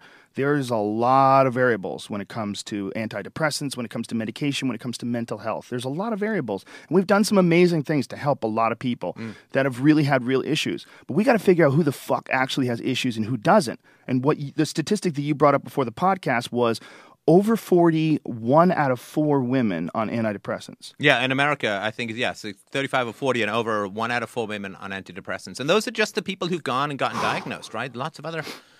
Yeah, I mean, th- th- there is. There's a lot of good things that are happening, I think, in the world with regards to human relationships. I mm-hmm. think that we're, we are getting smarter. I think we are getting more positive. I think that we are getting, dare I use the hackneyed Victorian term, more virtuous, better mm-hmm. in our relationships. You know, there's an awareness of, of beating and emotional abuse and all. I think that the standards are kind of raising, right? And, Right. you know, Dr. Phil is like the number one daytime show, and he talks a lot about, you know, how to be reasonably decent human beings in relationships, which is sad that he has to keep saying that, you know, like stop screaming at each other, stop hitting each other, stop doing drugs, stop, you know, yelling. If you got to go to. Dr. Phil to figure out your fucking life. You're you're way behind the ball. Yeah. There's a lot of other shit you need to cover. Right, but so I think a lot of that stuff has been going uh, re- really well, but I think there's a lot of stuff that is not not going so well. So well, I mean, uh, a lot of you know. Just basic things. You were talking the other day about breastfeeding. I remember you, you were looking up Yeah. on the uh, you're looking up on the website. Oh, no, I just take the first website, and that's that's how it works. That's true. That's true. That's the way it works. That's how you do Yeah, it. yeah, Any, and anything that disagrees with that is I nonsense. mean, it's just overkill to go to the second one. I mean, Too much work. It wouldn't be first if it wasn't right. That's Yeah. that's the key thing. But so yeah, I mean, like thirty. You were saying thirty percent of women still are only breastfeeding uh, for the minimum minimum amount of Mm-hmm. Time, six months. Six months. Um, I was read uh, this guy Steven Pinker. I think would be a, if you can get him on. He's a really smart guy, great to talk to. Um, but uh, he's he ta- uh, he's uh, I think he's a neurobiologist, neuroscientist. Uh, he's um, and and he basically was. There's a lot of studies out there that say that they, sort of personality traits go like 50% genetic, and maybe they can get zero to 10% is uh, the parents, and the rest of it is kind of cultural and so on, right? And you know, I'm not going to argue with the science. I'm not a scientist, but I will say that I think that parents don't have really that much involvement in kids' lives from a guidance standpoint that much anymore. I read the statistic the other day that said the average dad has like 20 minutes of conversation with his children every week. Whoa. Average, right? And so and and that and that's just that's of the people who are present. That doesn't count the dads who are absent and so on. Because you know the typical you know two family working. I mean, what's their day like? I mean, Yeah. I've seen it. I've seen it up close. And this is one of the reasons I never wanted to have kids because I saw what happened. You know, you get up at six o'clock in the morning. You got to get your kids up, breakfast, get them out to the school bus. You go to your work all day. You're sweating bullets to get pick them up uh, at the after school daycare or wherever they are. Get them home, feed them, do homework, uh, bathe them, you know, get them to bed, and then you start the whole thing again. It's all just herd management. It's all just keep them going through the the, the maze and all that. And I think that, um, like, I, I've been a stay-at-home dad. My daughter is is five now, and there's a lot of little guidance things that happen during the week about how to modify, you know, where they're going, or help to help them understand sharing or empathy or understanding how to do win-win negotiations rather than just focus on what they want, which is natural for little kids. But it's all these tiny little corrections that are scattered throughout the week. You you don't know when they're going to be, uh, but you have to kind of be around for them. And I think that we don't really have much opportunity for modern parents to really stay involved. Like we're kind of designed as a species to be around our parents. You know, they were there in the fields. The dads would take them. You went hunting recently. Dads would take them out hunting and stuff like that. And that's when you have your conversations and you teach the kids the values and all that kind of stuff it's really been supplanted by you know government by daycare government schools and all of that that's who we're kind of bonding with that's who we're kind of letting raise our kids. And, and I, I can understand why there's very little influence of parents over children's behavior. I don't think that's natural. I think that's just the way society has been structured or- or rather the society we've kind of inherited. And i really would like to see um, i say this on my show all the time to people who call in. It's like well we're going to have kids but i got to work. It's like you don't you know? I mean you went into debt to go to school. I mean this is important just at least for the first couple of years. You know my daughter's her brain is like 90% done now At five? yeah, i mean uh, it, it's Mine is too, un- unfortunately. it's going to be crazy. so now you're really stuck on that train Just track kidding. right She, we, uh, we were uh, at a hotel this weekend, and uh, we went skiing. And the three-year-old uh, zipped up her uh, her luggage, but she forgot something. And so my wife says, uh, "Honey, uh, you're not going to fit that. You have to put your boots in there." And she goes, "Oh shit!" and there's something about seeing a three-year-old go. Ah, shit. And you li- realize, ooh, okay, Welcome that to is the human condition. first of all, that's obviously me. Okay, I need to either stop saying that or embrace the idea of a three-year-old saying it. It's one of those because I don't think there's anything wrong with saying "oh shit" when you leave something. But if you do it in certain circumstances, in school and work, it's going to be a problem. So I have to figure out what to do. now. my my daughter loves Bible stories. Really? I, I'm I'm an atheist. do you say "once upon a time" before you tell them? Oh, I know. She knows their stories. Okay. Yeah, we call him the big invisible guy. Do you go old school, Old Testament, or do you go? Oh, we do the whole thing. Oh, okay. Yeah, I've, I've told her the story of you know um, the, the guy who's going to kill his son because the big invisible guy. I say bake him in an ice cream, like bake him in a pie with whipped cream because you know it's a That's how you say it? I don't have Yeah. knife to the throat. I mean, she she was four, but she loves the big invisible guy stories. Uh, she loves the Noah one. She loves the Adam and Eve one with the snake and the apple. It's all. I mean, these stories that that they've they've stood the test of time. They're Is- really some of the best stories around. Who was going to kill his his uh, son? Was it Cain and Abel? No. No, Cain and Abel were the son of Adam and Eve. They were uh, brothers. Yeah, and, they killed each other, right? Is it Isaac and Abraham? I think uh, no, Isaac and I don't know.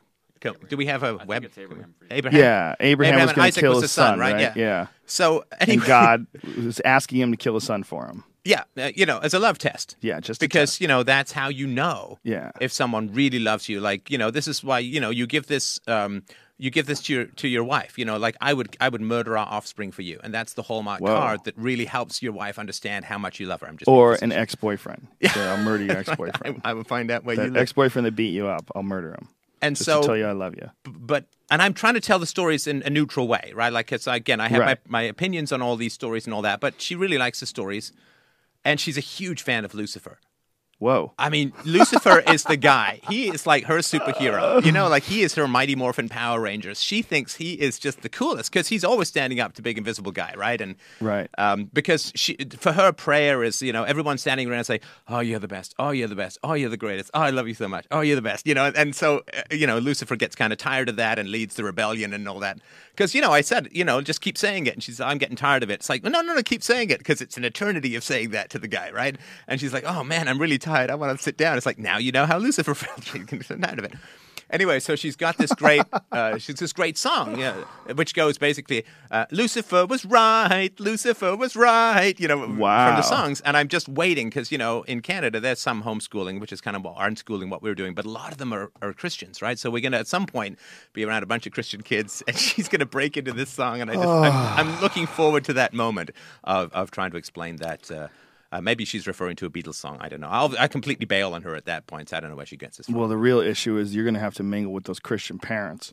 The real issue when you have children, uh, besides raising the children, which is of course the primary one, and teaching them and everything, is dealing with these other parents and seeing it's. It's really weird when I see people with their kids, you know, see how little they interact with their kids, see how like non-appreciative they are of their kids, how they're always distracted or Oh, always it's the ring of cell phones around the playground. Yeah. You know, like g- g- throw your cell phone, go play, go into Mm-hmm. stupid McDonald's tubes and go play with your kids. I know a woman who's a psychologist, and she picks up her kid, and she's uh, on her phone while she's picking the kid up. The kid's trying to talk to her about school, and she's like, "Uh huh, uh huh, uh huh," and she's texting. It's it's you know, I mean, you just the kid was gone for five hours, and when you're picking him up, you're texting. Yeah. It's it's so it's so attractive to us, though. It's so easy to do. It's so easy to ignore. We get so used to you know the kid being around, and we get so used to our own free time that Oh, my so- daughter's really good at that. Sorry to interrupt. She's great okay. because you know, like I'm trying to teach her eye contact, right? Because Mm. you know, when she's a kid, you know, I don't know if they can't focus when they look at you, but they tell stories like they're just watching the biggest disco light show on the planet, and you're just like some leaf or something, Right. And so I tried to remind her, you know, eye contact when we're talking that kind of stuff, right? so the other day, of course, and I, you know, I try. Oh, Joe, I try, you know, and I, you know, but every now and then, like I get donations. My whole show is just donations, right? No ads or anything. And so, if, you know, when a donation comes in, it's like, ooh, kibble. You know, like I'm, I'm like the rat with the pellet. You know, like, ooh, kibble. What did I get? And I got this little ka-ching noise that comes in because I'm four. Anyway, so you know, uh, the, the ka-ching noise come in. My daughter was telling me something really important for her and all that. And and yeah, she's great. She's like four. And she's like, Daddy, eye contact, eye contact. You know, it's like you're absolutely right. I'm so sorry. How rude that was of me. I apologize. That's hilarious. Yeah. it's fascinating to watch their little brains develop, isn't it? And watch the way they, they interact with each other and how they see the world and, and realize like that this is how a person is shaped. And this is the number one problem that we have as a race is that we don't respect this process. And that we also don't respect this process in strangers, especially people that we know are fucked. People in bad neighborhoods, people in bad circumstances, people in uh, abusive families. We know they're fucked and we don't we don't do anything to stop it. It's one thing that I keep harping on is that if we have a resource, whether it's uh, oil or gold, I mean, we protect that resource and, and you know, we, we set up laws and we attach a value to it. But our number one resource for sure is human beings. We have created all that you see, whether it's laptops or buildings or cars. That's all from a human being. The best way to ensure that that continues to go on is to have less losers in the world. The best way to have less losers is help out kids, educate kids, get on the ball with them very early, and do something as a society to prote- protect them primary before we go into wars, before we go into all this stupid shit that we do to spying on people's fucking emails and mm. looking into their cell phone record. Before you do any of that, how about you protect kids first? That should be of primary importance. And it should be like one of those things where your kid, you know, wants to go out and play. Like, have you done your homework? You haven't done your homework, you can't play. It's that fucking simple. You can't have your wars unless you fix the kids. Okay?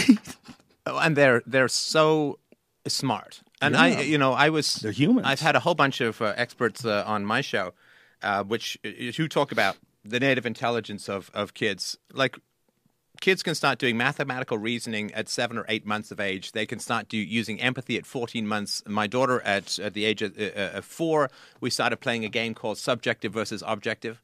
You know, like, is this something subjective, like I like ice cream, or is this something objective, like ice cream is made from milk? And, you know, we'd point at stuff and say, subjective or objective? You know, I like jazz, subjective or objective? And she's like, bang, rattling them off. The other day, she was saying to me, uh, Dad, you know, we've talked a lot. She's, she always asked me about the show. In fact, I should have been taking notes because she's asked me all about you, uh, what's going to be the topic. And I said, you know what? I have no idea. I know it's going to be interesting uh, to chat with Joe. No idea what we're going to talk about.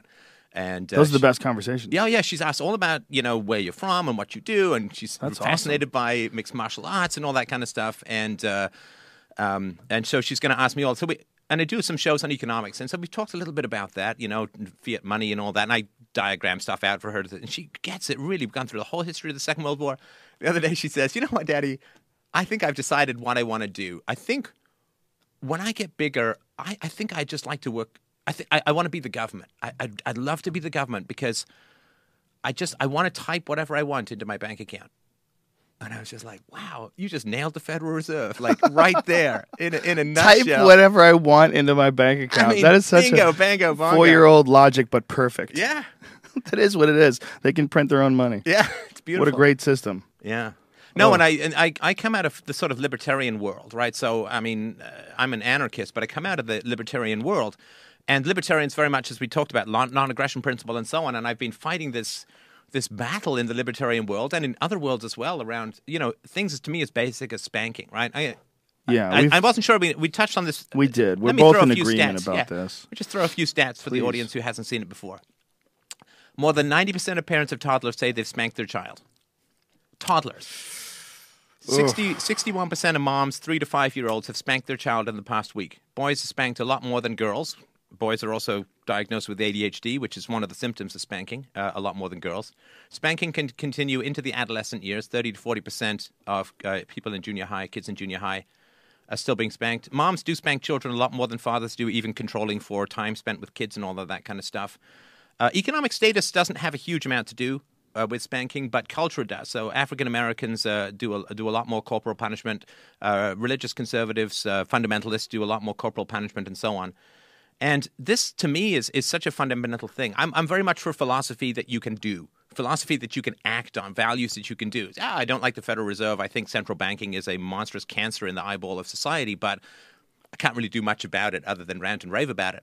But we can't. What we can do is, you know, do some basics like stop hitting kids. You know, that to me is a very fundamental thing. And in the libertarian community, that's a challenge. A lot, a lot of um, uh, religious conservatives in the libertarian community, as you know, like on the on the right among Republicans, there tend to be more religious people. On the left, as secularists, less religious people, but more socialists and so on.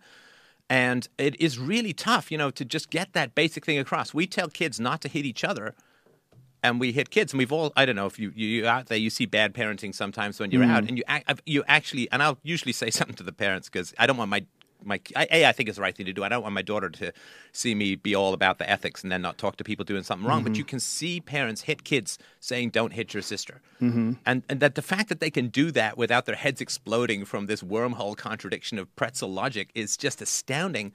But it is something we still have a long way to go in. I think we're kind of slowly getting there, but we have a long way to go in just let's not hit kids. I think how much of the world would change if we didn't do that. I think we would be virtually unrecognizable as a culture. I couldn't agree more. You know, I read this article recently on my message board. Uh, I, I don't have it in front of me, so I apologize to whoever posted it. But it was about a man who got stuck in the financial system of divorce, and it was from his perspective. He committed suicide, lit himself on fire. I started reading his perspective, and they came to his house, and they, they- you know, he had his uh, initial issue because he slapped his daughter in the mouth so hard that her mouth was bleeding and uh, he did it because she was licking his hand. She kept licking his hand, so he slapped her in the mouth till her mouth was. And then everything I, I I stopped reading right there. I'm like, I don't want to know this guy. I don't. I, I'm sad that he w- was so fucked up that he committed suicide. But if I saw a guy slap his daughter in the face because she, w- you know, was licking his hand, I would have to really suppress my urge to strangle him. Yeah. I mean, that's violence. That's violence to someone who cannot defend themselves. And can't leave. Not and only didn't that- choose to be there. Not only that, it's it, it's fundamentally the most fucked up kind of violence because you're doing it to a developing human being who you allegedly love. You're teaching them that violence is a part of life by the people that they respect the most, and that it can be done to you at any time when you don't agree with whatever fucking guidelines and rules they've set up, like licking your hand. If my daughter was licking my hand, I'd be laughing my ass off. I would think it's so funny. the idea that I'd smack her in the mouth is just fucking insane. But people they they fall into this pattern and they, they don't don't realize that violence is violence. Just because you're not going to hurt the kid that bad, you're just going to spank them. You think it's no big deal. Fuck yeah, it's a big deal. Because to that kid, it's a horrific situation. You're doing something that they can't control. You're holding their arm, you're moving their body, and then this big hand comes and slaps their ass, and they feel pain and they feel confused because you've acted out against them. You've not only acted out against them, you've done it aggressively, yelling and slapping, and like it's a terrible it's terrible precedent to set, a terrible idea to plant in a child's mind, and it's unnecessary. It's just not necessary.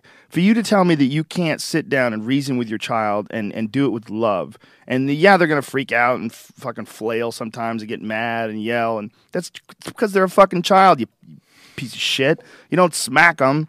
You know, you It's just like not, you don't smack anybody. short. I like mean- hitting your friends. It's Yeah. like hitting your. Fr- I don't. Don't hit anybody, man. Well, and and in particular, you know, the moral concentration of like black-hearted nastiness. You know, you hit your wife. She she got to date you. She got to Yeah. you know you had an engagement. She you know she she chose you and you chose her.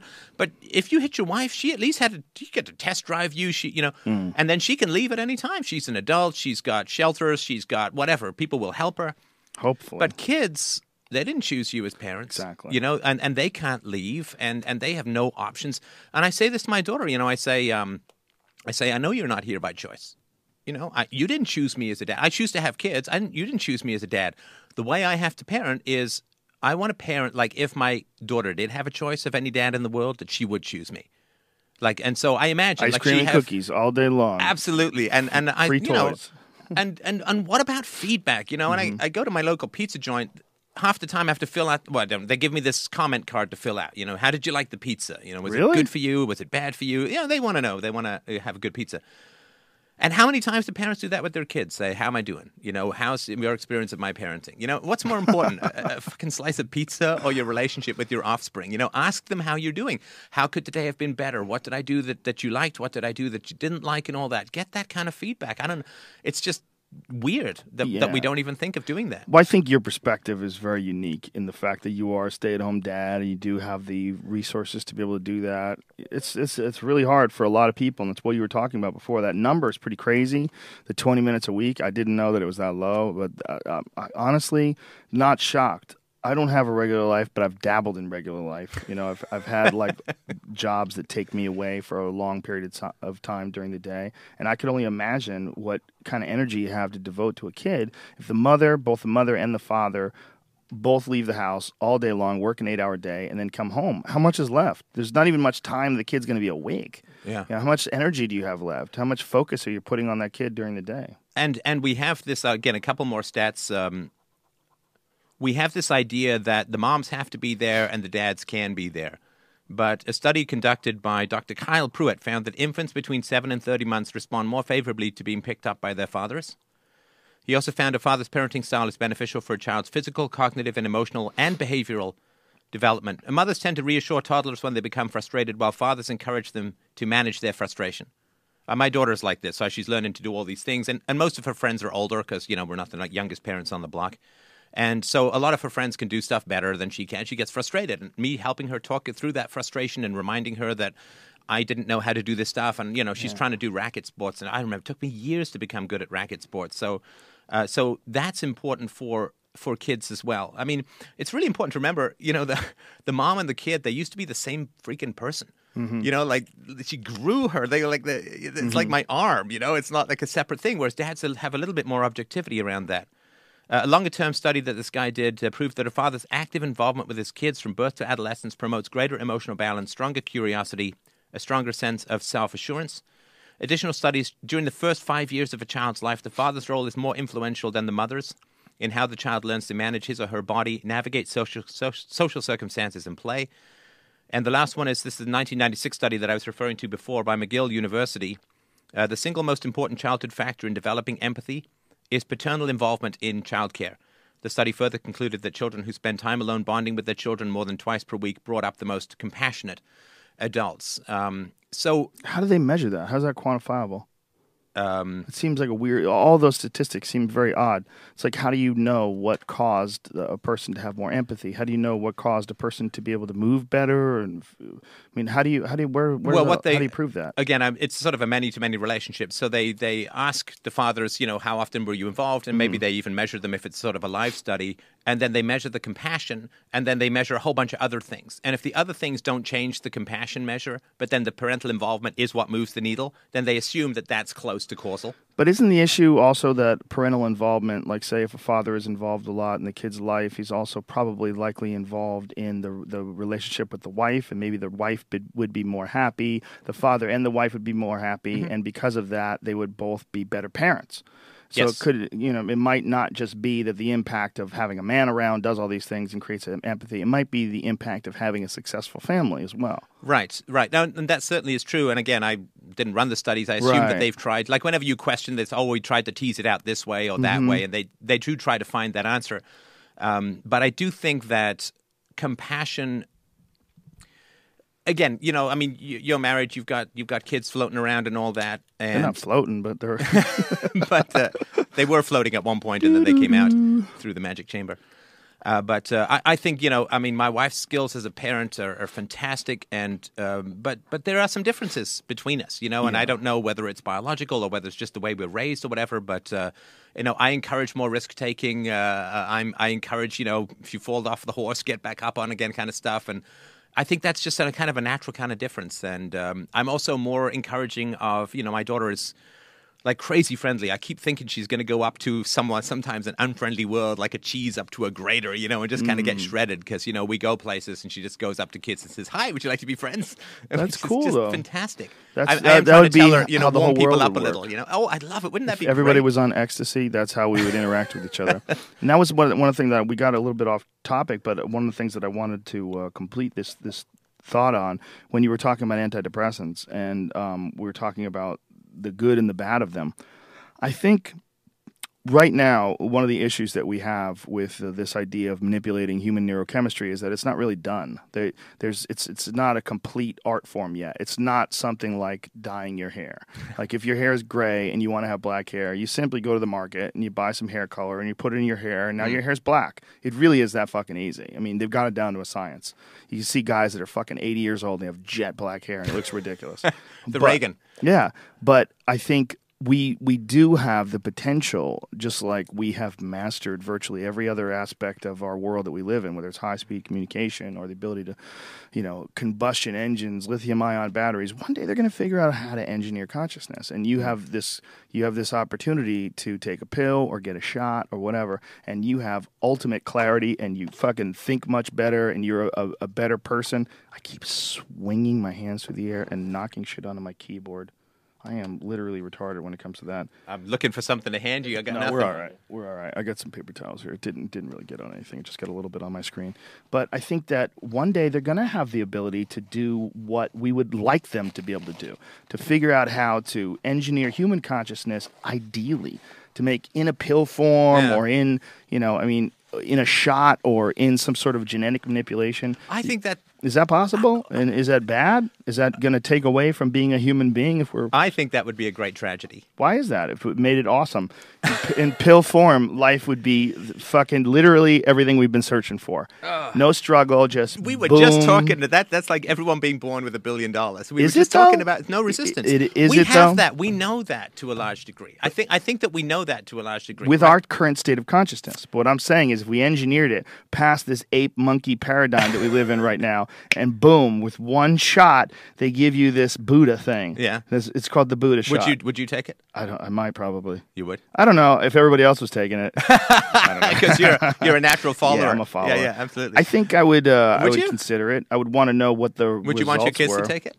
Um, I would want to know what the results were. Look, if the entire world took it, and then we would engineer consciousness past this stage where we are now, and completely restructure society to have no evil, no problems. We think that we have to have a yang to have a yin, and in our current state, we do. But is that the ultimate end all? Are we not continually evolving? Is this life that we live now not much easier and safer than it was living in the time of Genghis Khan? Well, it certainly Yes. is. Well, isn't Yes, it? it is. Isn't it arguable that a thousand years from now it would it would adapt and change and become something different than it is now? We have the technology. And we can exponentially, rebuild it. Wait, does any, it does, technology and none of your audience know Six Million Dollar Man references, do they? That's bet a few of them a do. few of them do. Right.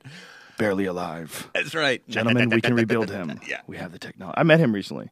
Very nice guy. Did you really? Wow. I think I think he's pretty a cool. pretty fun guy. But anyway, It was pretty cool to meet him. I imagine, yeah. Like holy How shit. was his handshake? It's very firm. He's a man. I imagine it would be. Steve imagine it would be. Austin.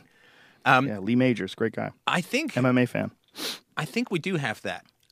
Uh, I, I think we have that that tech. Okay, so let, let me ask you a You question. think we have it now? The I think- ability I think to have it. engineer consciousness? Yeah, I mean neuroplasticity and and uh, focusing on what I would argue is it's the old Aristotelian idea that we we look for something called eudaimonia or, or or happiness, and happiness is, according to Aristotle, happiness is the one thing we seek for its own sake, right? Like we don't we get on a bus to go somewhere, right? We, we, we take a cab to get home, and, and once we're home, we've arrived there, and we don't stay on the bus or stay on the cab. And most things we do in life are there to to pursue happiness, right? Like I came here because it's sunny. No, I came here for you. I came here for you and the sun And the sun. and you too. and the sun. Both No, together. and it makes it very easy. I really enjoyed our last conversation, and uh, I think it was great to to get the messages out that I think are really important for people. And so I came down here because I, it will make me happy. So far, you and the coffee have made me very happy. I'm not saying necessarily in that order, but they're both in the mix. Caveman coffee works. It really is good stuff. I tell you that. Um, I knew that you were going to butter me up.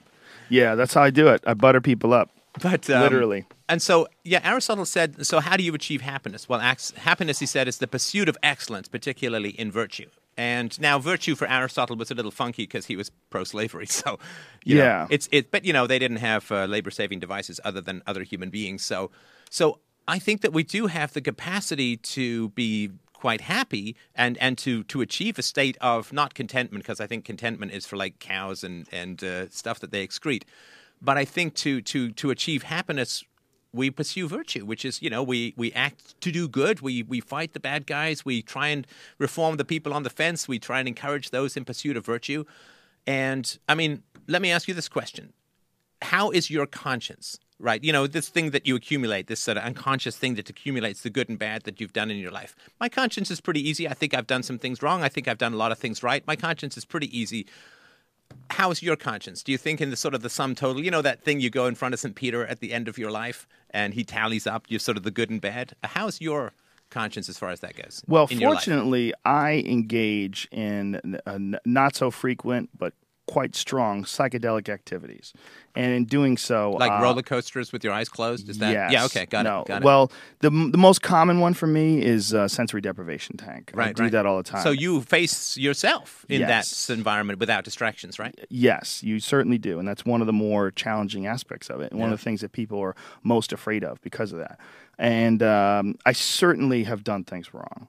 I certainly have made mistakes, and I certainly think that those mistakes have given me more empathy, more understanding, more objectivity, and the analysis of those mistakes have made me a better person. And the subsequent reaction to my analysis of those mistakes have hmm. made me a better person. Like you change, you evaluate, Yes. you change, and all that. Yeah. So you know when you say your conscience is your conscience clean? No, no, it's fucking littered with bodies. But the result of that that life has made me a far better but person. bodies, not zombies, right? They're yeah, well, who to I, yes, you, right? who I am right now, yes, my conscience is clear. The way I treat people now, yeah, hundred percent. Yeah, I'm very. I try to be very nice. I try as to we be. talked about before, I think you do a lot of good in the world. You bring a lot of, I think, good thinkers to people's attention, hopefully myself included. I think that through your comedies we talked about before, I think you give people a very empathetic relationship to their own physicality and, and uh, bring sort of some of the secret stuff in people's lives into the open and have them have good humor about it. So well, I think you do a lot of good. And I think that's, would you say that you're quite happy? Well, yeah, I'm very happy, but I and I think that that good though is a, uh very reciprocal. It's it's a very even relationship between audience and me. I think I easily get as much out of this podcast as the people who who listen to it do, and I think that's one of the reasons why it's so harmonious, and one of the reasons why it's so easy to do, and also one of the reasons why the relationship that I have with the audience when I meet them is like I think they know that I'm as happy about all of this as they are and the people that it's benefited their lives and they've been exposed to all these different people like yourself and other interesting people that I've had on the show. I have also been exposed to those people. Yeah, been yeah. exposed to you, been exposed to whether it's Sam Harris or uh, Amir, uh, you know, Amit Goswami, the theoretical physicist, or all these different fascinating people that I've had on the podcast, Graham Hancock, ad nauseum, Joey Diaz.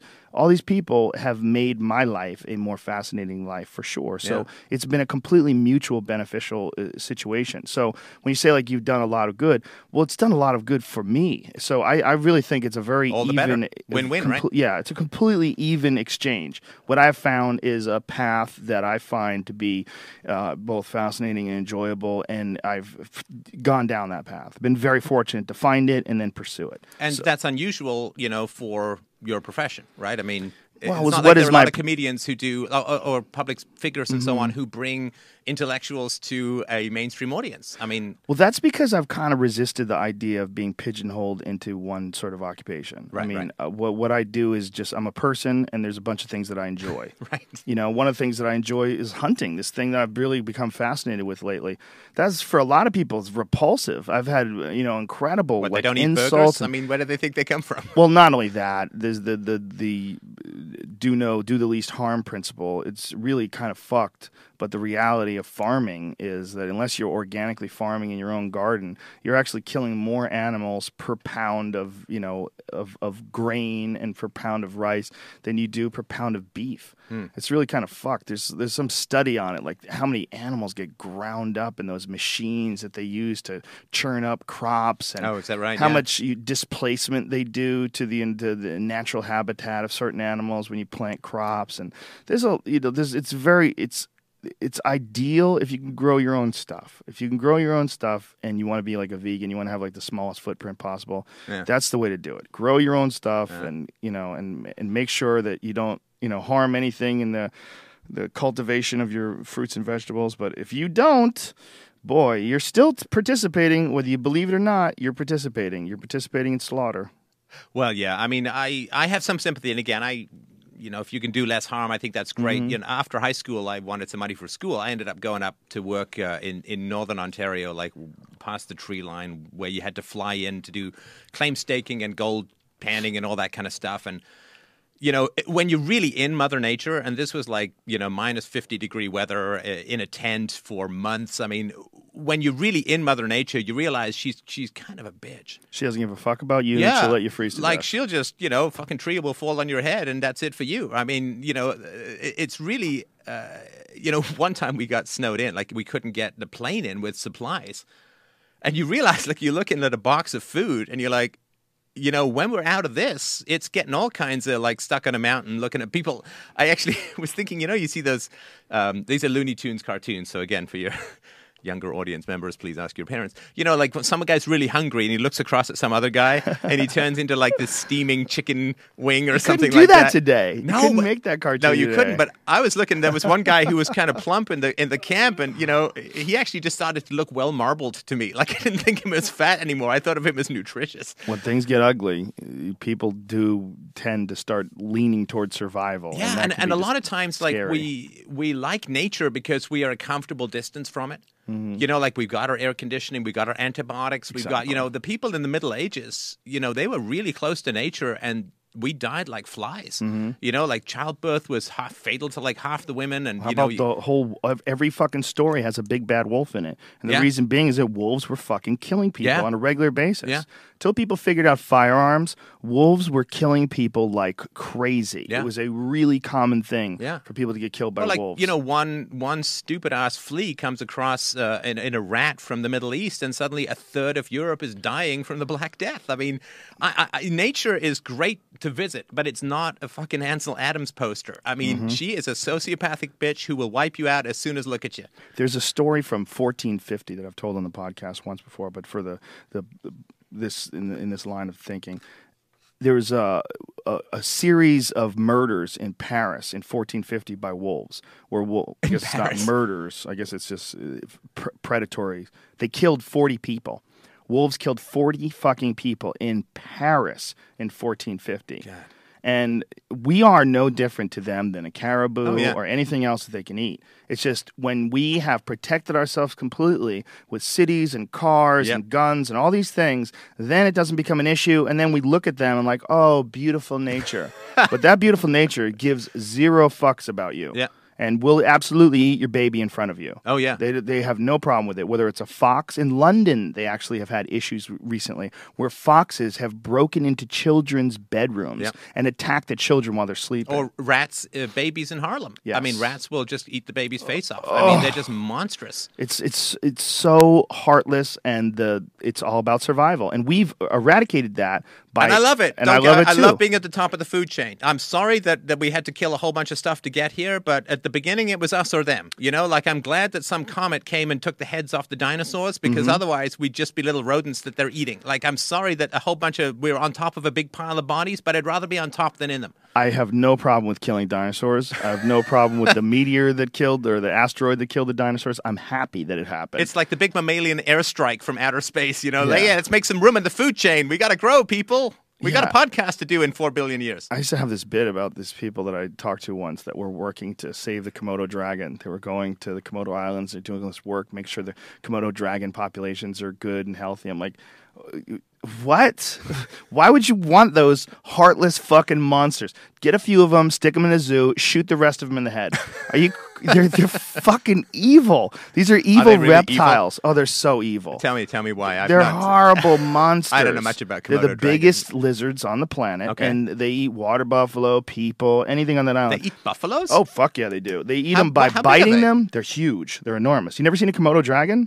I- I've- Jamie, pull up a photo of a Komodo dragon's mouth. They used to think that they carried botulism in their saliva. That used to be what Oh, they really? thought. But now they realize that what happens is the environment that Komodo dragons live in is so hot and tropical, and that a lot of times they're biting into water buffalo and all these different things that are exposed to moisture. Yeah. And it's just the septic nature of their environment because water buffaloes piss and shit in the water that they live in. Oh, okay. And then when this Komodo dragon bites them, he opens up their flesh, and the blood gets exposed to all the toxins that and are then it sits in the teeth waiting for whatever the mm-hmm. next bite. So it's not They they're not actually quickly. venomous. They're just like disgustingly disgusting. unclean, Look at right? it. Look at that image. The evil saliva. One of them though uh, bit Sharon Stone's husband on the foot. This dumb fuck. He got into a cage with a Komodo dragon and he had white socks on, and the thing thought his foot was a rabbit, so it clamped down on his foot and wouldn't let go, and he almost lost his foot. They're, it's really, they're really Okay, fucking let's, let's go back to that part where he got into into what a cage with a? Komodo dragon. Oh, it's so cute. I, I would do it if I was in a tank. I'd get in Oh, a cage with it, and I had a samurai sword. fuck out of here! Those things are horrifying. But these people that I met were like really dedicating all of their time and effort, man. and I'm like, eh, that is fascinating. look- but those fucking lizards don't give a shit about you, buddy. Now I can understand it if there's some big ecosystem thing. Yes, you know, like where they got as rid of the the predators uh, in Australia, I think it was, and then they basically the, the rabbits just ate the entire continent. Hmm. Uh, so I can like if there's some balance in nature thing, you know, I think that's fine. But uh, I am very very glad to uh, to not be around wild animals. You know, like Mm-hmm. when I was working up north, we had to be armed because I mean there are bears who might not have had a meal in like a month Yes. and they don't care. Mm-hmm. Like they'll just they'll just come and, and rip your face off and eat it. Uh, and uh, that's you know wolves and all that. We really had to be careful uh, out there. And this, uh, yeah. So all the people who are like nature is basically cuddly. It's like that's great. That's because you go hiking in Yellowstone on, on clearly marked paths when people have cleared all the uh, predators away. and you know, not even Yellowstone, Yosemite maybe because they have black bears. Yeah. But uh, I, I, uh, Alex Honnold, do you know who he is? He's the uh, climber. Uh, he's one of the, the world's best. Was he on free like climbers. uh, yes. he was on 60 Minutes or something? Yes. Right? Yeah, yeah. Yes, I he saw that one. Yeah. And he was on the podcast. I got Yellowstone confused with Yosemite, and Oh, we yeah. were talking about bear deaths. I'm like, man, bears have fucking died in, in Yosemite, right? And he was like, no, no bears have died. And I was, I got, I didn't know that there's two different. Oh, I, okay. I, in my head, Yellowstone and Yosemite became the same thing, Right. Because two people over the last couple of years were killed in Yellowstone by grizzlies, Yeah. and just fucking hikers, Yeah. just people wandering around, and you run into a bear in the wrong situation, and that is a giant eighteen hundred pound monster, or twelve hundred pound, or eight hundred pound, whatever the fuck it oh. is. They're bears. They're enormous. It's a think of a giant dog, an eight hundred pound dog that wants to eat you. Yeah. Like it's gonna eat you. You're and fucked. you can't get away. You can't they, get they away. can push They over the trees. They you. can climb up. You cannot get away from those guys. And I They remember can run up trees. Yeah. They run straight up a tree. Yeah. I mean, black bears especially can run up a tree like a like a cat. Yeah, yeah. Oh, and and I remember being in a in a tent again in the middle of nowhere. Um, I was with uh, this tiny Japanese woman who was like incredibly strong. She was literally like made of muscle. It was astounding. Anyway, but and we were in this tent, and I heard this. You know, snuffling mm. around, and, and you know, we did all that. We hung the, the the food and the trees and all that. You don't never want any food around, obviously, when you're sleeping Yeah. and this kind of stuff. And I mean, you literally think this is like this is my last twenty seconds in this planet. You know, this this is it. You know, this thing because you know even if you're armed, uh, there's only so much you can do. Well, you have to get off a shot very quickly, and you have to hope that it scares the bear away. Yeah. Because if you just shoot them, unless you have a really high-powered rifle, Yeah. like a pistol, Shotgun. like a that's all we had. thirty-eight, Yeah. a shotgun's not good enough. No. It's not going to kill him. Well, it, but what it will do is it will annoy him to the point where he'll kill you quicker. So there won't be a lot of suffering. Uh, so you know you won't. You know it'll rip your own head off, and you won't get to you see your own better demise. off putting the gun in your mouth. Probably, yeah. that might be the move. But the problem is then, you know, they can't identify you with dental records because your, you know, your teeth are sprayed out all over the forest. But so stuff like that gives you a pretty healthy appreciation for so, and the, bears killed dogs near the camp and stuff. Like, I mean, it's it's seriously dangerous stuff out there, and. Uh, I'm very happy to to live in a civilized area where I can go visit nature, and nature is absolutely beautiful when it is not trying to kill you. Uh, it's like the you know the ocean is beautiful. I love scuba diving and snorkeling. That's uh, uh, flying over the coral with the fi- as long as nothing's taking your leg off. It's a beautiful, beautiful experience. But that taking the leg off thing is a pretty important part of the equation, and uh, people forget it who've spent a lot of time in cities. Yeah, people do forget it. That taking your leg off is a real thing. That's Yeah. something you have to think about when you go swimming anywhere in the world where there's sharks.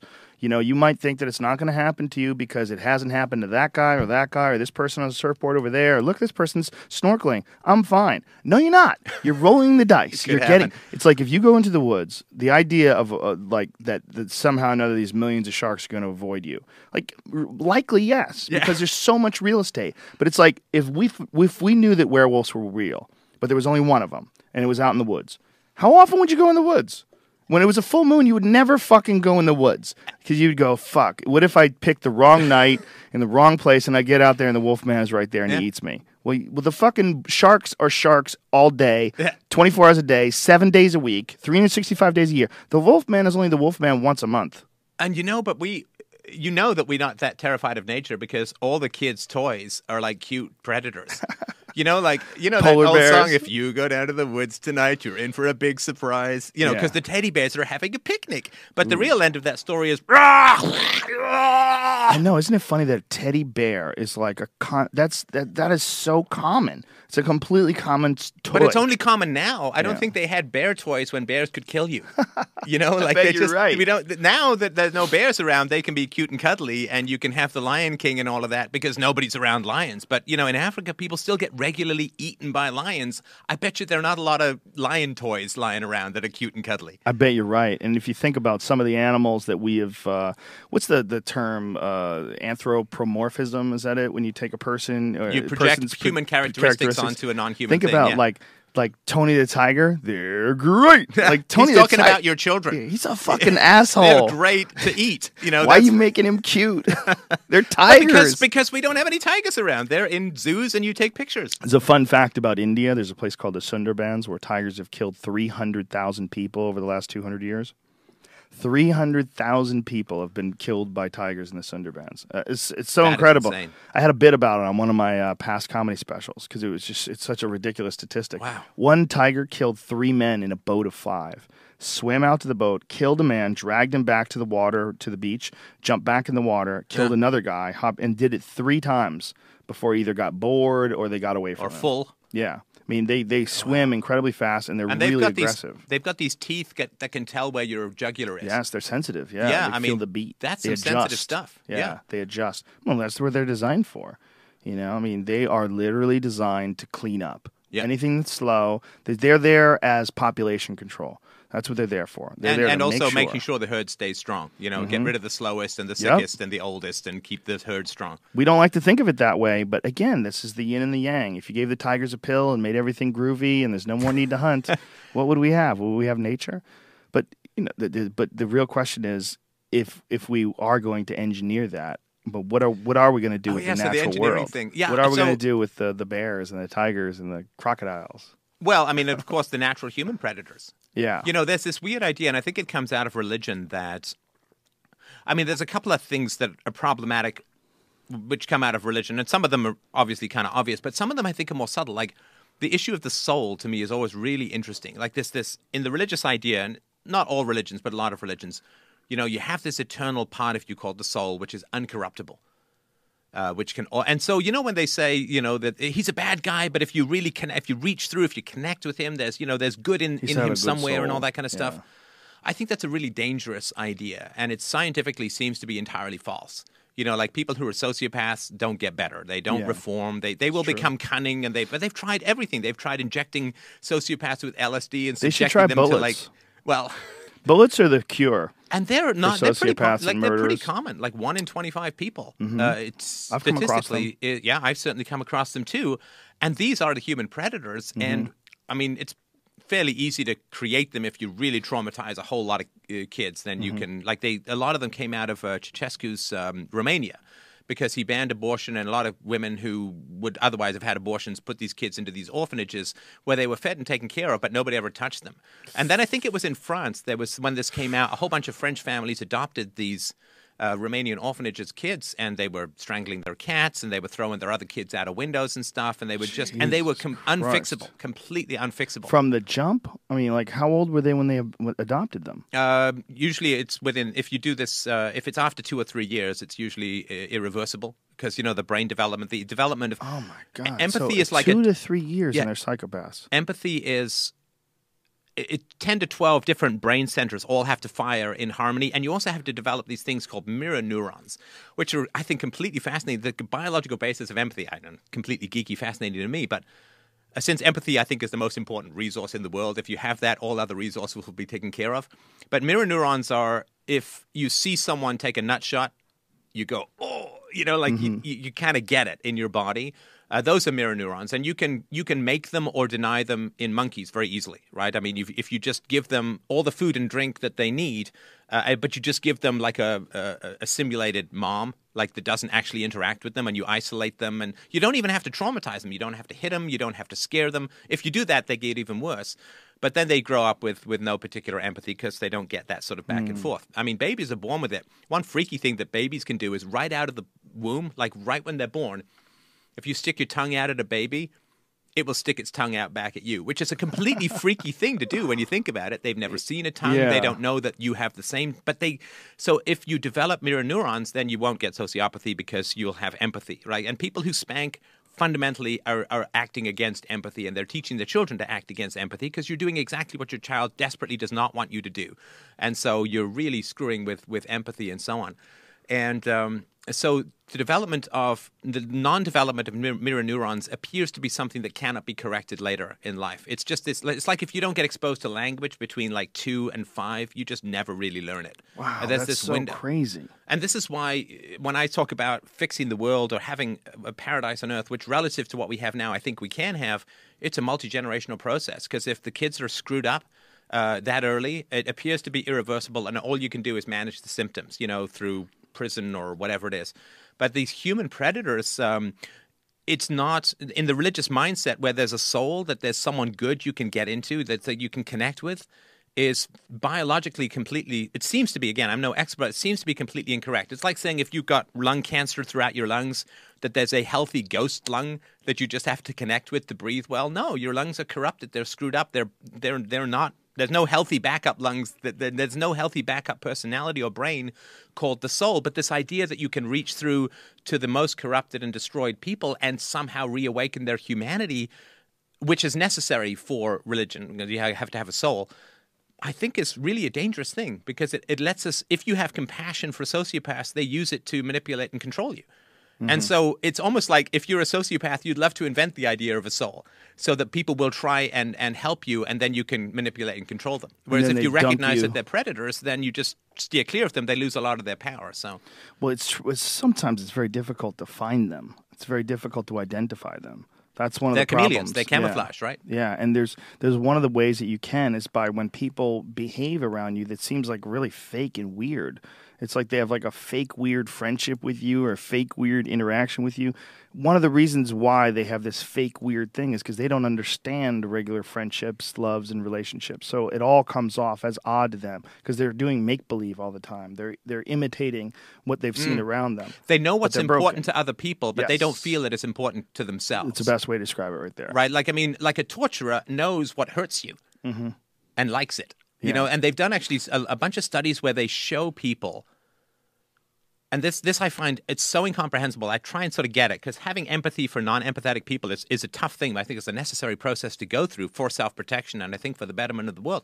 So there are these studies where they sh- they sort of hook, hook up these these electrodes to people's brains. They can measure what's going on in their brains, and they show intentional cruelty films, like they show like no cruelty and then accidental cruelty, like guy steps on a rake or whatever, right? And then they show intentional cruelty, like guy pretending to like stapling another guy's hand or something like that.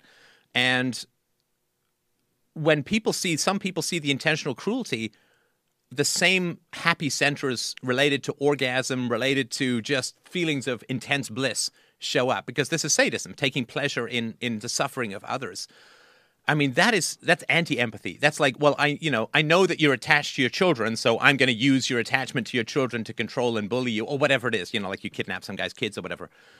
And this this aspect of, of human predation is really important. We are not a species; we are a whole ecosystem of predator and prey. And our lack of ability to differentiate between predator and prey in the human species, I think, is one of the major roots of hierarchical brutalities and, and wars and all of this kind of stuff. And I think we really need to throw away the idea of the, the eternal good within us and recognize that the most dangerous species to human beings are other human beings by far.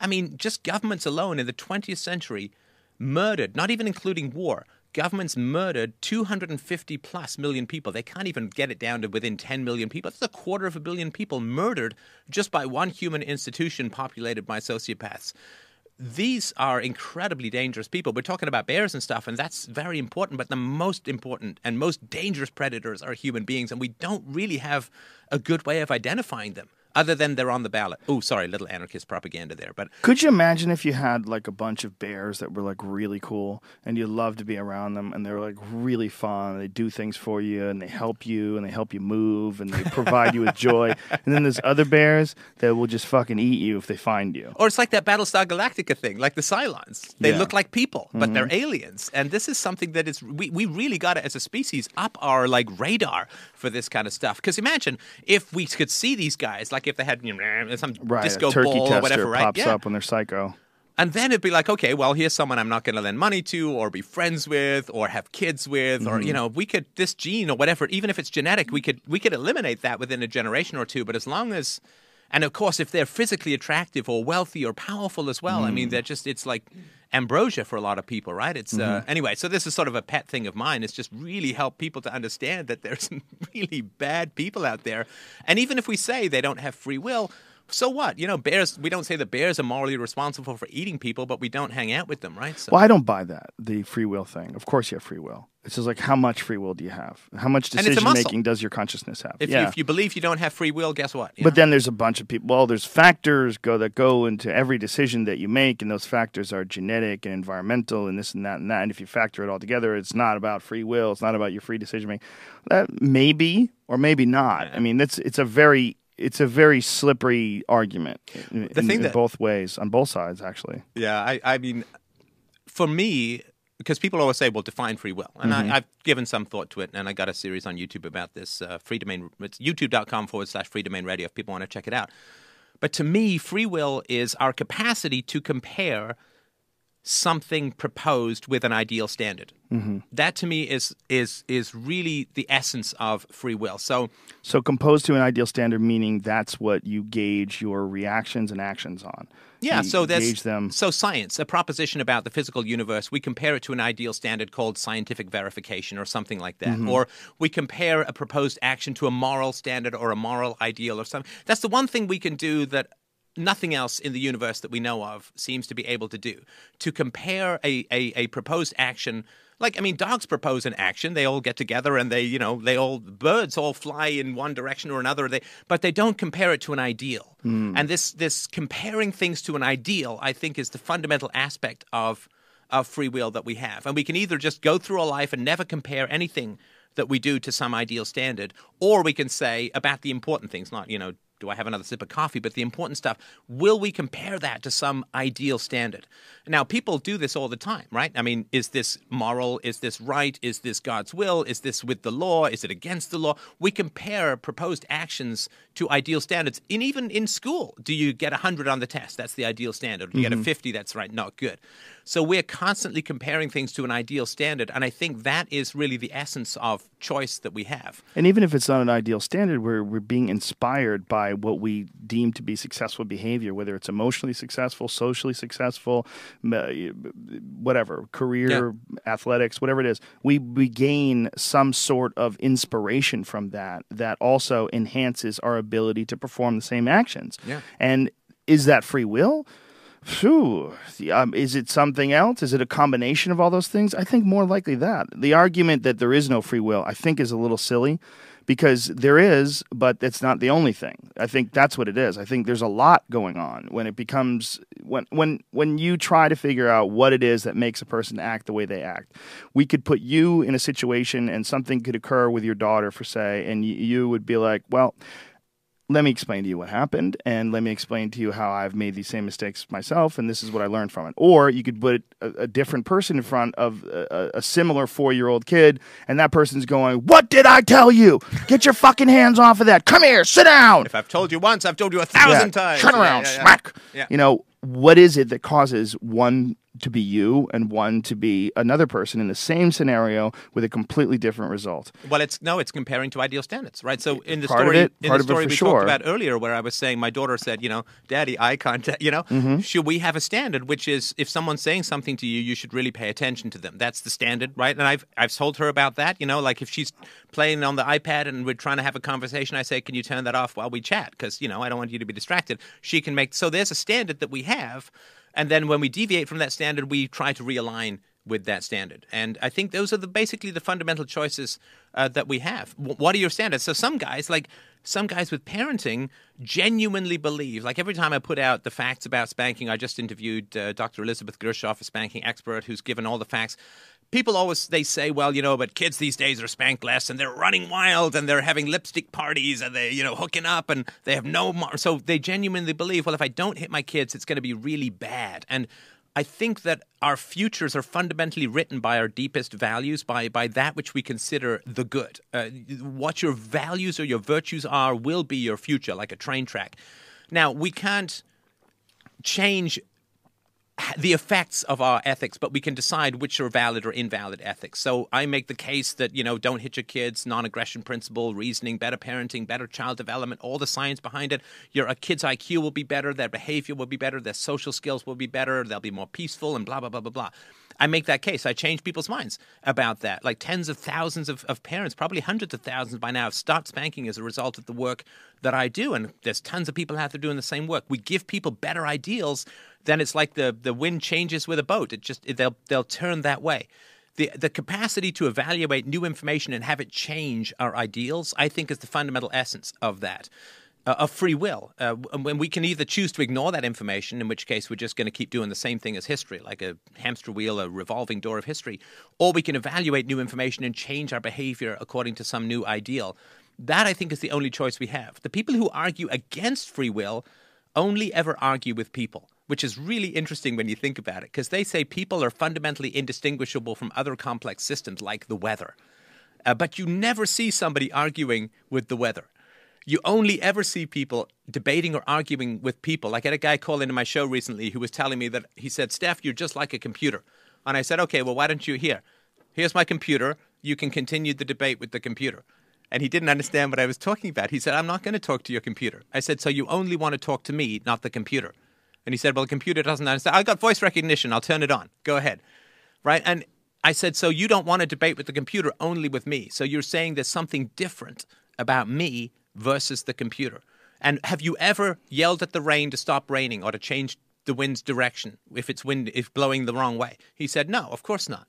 And I said, So you cannot say that people are just like everything else in the universe if you will only ever debate people.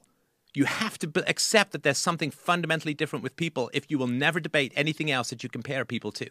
And that's the challenge of the deterministic argument. We are just physics, uh, everything has an antecedent cause, but you only ever debate with human beings that's a strange argument. I don't, I don't, understand where you're going with that. Of course, because that human beings are the only ones that debate back. The whole idea of a debate is you talk and they talk and you differ on opinions. But they say that that you you debate back like two television sets pointed at each other. Mm-hmm. It's all prescripted. There's nothing new that can come in. Everything has a prior course based on physics.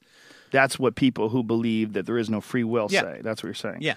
Um, but yeah. I don't debate with the TV. I know that the TV is going to, you know, I mean, there are idiots who yell at movies, you know, but they don't. But isn't that whole debate it. in and of itself? Isn't that that whole debate just an exchange of information and an exchange in, in a controlled system, the system in order of the to human change. race? But you, you but debate with someone to change their mind, right? Mm-hmm. Well, I think ultimately all human beings are trying to accelerate growth uh, whether it's financial growth, intellectual growth, technological innovation. I think we're constantly trying to grow and expand things. We also fundamentally know that we are imperfect. So we will either argue our position or try to learn. Uh, one of those two things. Either try to reinforce ourselves on our own decisions as opposed to your decisions. Jesus is the Lord, and you are incorrect, sir, with your Satan, Satan, Satan song that you teach to your daughter. You know, what is that about? Well, that is about two, two organisms inside of a system uh, that agree upon a, a, a, dictionary and a vocabulary and, and, definitions for things, and they're arguing about whose path is a better path. But ultimately, all of them are trying to be better. All of them are trying to improve, and there's no real set guidelines for how to live correctly. There's no, no one can really prove to you that it's better to be an atheist than it is to be a Christian, or it's better to be a person who likes to exercise than it is to be a guy who sits on the couch. You sort of have to figure it all out for, for yourself. And along the way, you want to justify your own actions and your own decisions by arguing and by by trying to debate. So in a sense, like saying that humans only argue with humans that doesn't really negate the idea that there is no free will. In fact, it might actually support it by showing the whole thing is just a system and it is just a mathematical algorithm. And inside that algorithm is a thing called ego. And ego is the thing that wants you to be correct and wants you to learn and wants you to improve and wants you also to assert dominance and perhaps sexual preference over those around you by showing how clever you can turn a phrase and how easily you can d- diffuse someone and make them look foolish in front of the rest of the group. Mm. You know, the, all these things are perhaps just more evidence that there is no free will. I mean, I'm, I'm obviously playing devil's advocate Yeah, a bit yeah. here, but I, I think inside that controlled system, I think it is possible that that could be that could be an argument. let's go because you, you said something that is really really important that, that I would like to challenge. Okay. Maybe it's successful or not, but you said nobody can say whether it's better to believe in a deity or not believe in a deity and so on, right? What I mean by that is that you can't tell someone who's happy being a Christian that it's better to be an atheist. They're I- not going to yeah, I believe cer- you. look, I certainly can't say that you'll be happier being an atheist. Right, because let's say that they go into atheism, it's going to cause problems in, in their family relationships. It's going to cause problems in their community. It's going to cause problems in their church, and then they get hit by a bus. I they have- die unhappy. I have friends and alone. that were right? Mormons. Sorry to interrupt you, Yeah, but yeah. I, I have friends who are Mormons for the longest time, and then in their forties they abandon it. That's And rough. They are. They are. Penn some- writes about that actually uh, in, in his in most recent book about meeting up with a bunch of Mormons and, and how they become atheists and just A lot of it from his work. Yeah. A lot Uh, of it from his. He's a, a great guy who's very logical and Yeah. very smart, and a lot of his questions and his his discussions on these things have caused introspective thought in people that perhaps would have just gone along with the program if it wasn't for a guy like Penn. Yeah. I think it's very interesting. But, I, I would make the case. So uh, Nietzsche, the 19th century Sure. sort of philosopher, sort of guy who wrote great aphorisms, but he said that, that Socrates' basic argument was reason equals virtue equals happiness. Right? So if you want to be happy, you have to be virtuous. How do you how are you virtuous? You have to have con- consistent principles. Consistent principles. And there's some support in psychology for this, in that if you have opposing ideas within your own mind, or if you have feelings that say one thing but your intellect says another, uh, then you are going to be unhappy. Or another way of, of putting it is to say that uh, all psychological dysfunction results from uh, unacknowledged suffering. Um, and so, for instance, like so, some people, you know, they they're beaten up by their parents, but they're told by their church, "Honor thy mother and thy father." So they've got this idea, this ideal, "Honor thy mother and thy father," but they have an emotional response of outrage at having been abused or neglected or or whatever. These are contradictions. You've got an ideal that tells you one thing, and your heart and your your monkey spleen telling you something else. That if you mm-hmm. aggress against an animal, it's going to react in a, a negative or hostile way. And so when you have contradictions in your mind, uh, that is uh, going to produce dysfunction in your life, unhappiness in your life. And so one of the purposes of philosophy is to say, okay, we've got some basic principles. Let's keep rolling them forward and try and live as consistently as possible. Like if we used opposite words for things half the time, it would be impossible to communicate. We have to have consistency in our language to a large degree, not perfectly, of course. We have to have consistency in our language to be good at communicating, to have any possibility of communicating effectively. And the degree to which we can have consistency in our thinking. In other words, we don't have contradictions. We don't have a value here, like don't hit your wife, and then a value here which says hit your children. That, that's going to produce contradictions and suffering and problems. And so the more consistent your thinking is, the greater chance you have to be happy. Uh, and in the same way, like if you have a consistent methodology for examining the universe, like science, you're going to get a lot further than reading chicken entrails or praying to some non existent deity. You're actually going to have a way of organizing your knowledge about the world to create computers and rocket ships and cars and all that kind of stuff. And so the idea is that the more consistent you're thinking, the greater chance you have for happiness. Now, that doesn't always mean that you'll achieve it because if It's a you're great statement, though. The Yeah. way you're saying it, the greater chance you'll have for happiness. yeah, so I can, nobody nobody can guarantee anyone mm. happiness, right? And and in fact, if you've grown up in an irrational culture, and culture sort of by definition is irrational because if it's not culture, it's science or or math or logic or something like that. Then when you achieve the goal of reason and you start working out your beliefs from first principles and being good at philosophy puts you in a, a lot of conflict with uh, with people around you. And of course, a lot of power structures fundamentally, I think, live or feed off un- unacknowledged contradictions, right? So, for me to to use force to take someone else's property is theft. Uh, for the government to do it is called taxation and considered a virtue. So there's all these contradictions in definitions that we have. Uh, we hit w- wives, it's called abuse. We hit children, it's called discipline. We just redefine things all the time based upon emotional preferences and prior trauma. And the, what philosophy does is it says, well, we got to resolve this stuff. We can't just have these little beliefs floating around unattached to each other. We need a consistent way of organizing our minds and our values and our decisions and all of that stuff. And we can't just make up different values based on the circumstances, with the idea being that the more consistent you are, the happier you'll be. I definitely think that the less contradiction you have in your mind, the the happier you'll be. And it's really hard for a lot of people to eliminate contradiction because they've made so many rationalizations about their actions. Mm. They've made so many rationalizations at, at the past in order to shield themselves from the sting of the, the that corrective, the need to correct behavior, need to correct some of the things that you've done. That sting is very difficult for a lot of people to deal with. So they they justify or they'll argue louder, you know, to try to that's you know i've got a whole series on youtube called the bomb in the brain uh, which is um, i don't mean to it's fdrurl.com forward slash bib there's huge amounts of science that that really establish how people argue. How people argue is you get an emotional trigger like right deep down in your the base of your brain right? Like where we don't know anything about civilization like right down in the base of our brain. You get a fight or flight response. And what happens then is you come up with a justification for it afterwards. It's called ex post facto justification, right? After the fact. You have an emotional response, and then people come up with some, frankly, bullshit, some polysyllabic bullshit to justify their emotional reaction. Yes. And they've actually done studies, amazing stuff, where they they give people a moral position and they say, "Do you believe in this?" And then people say yes, and they will give you great arguments as to why.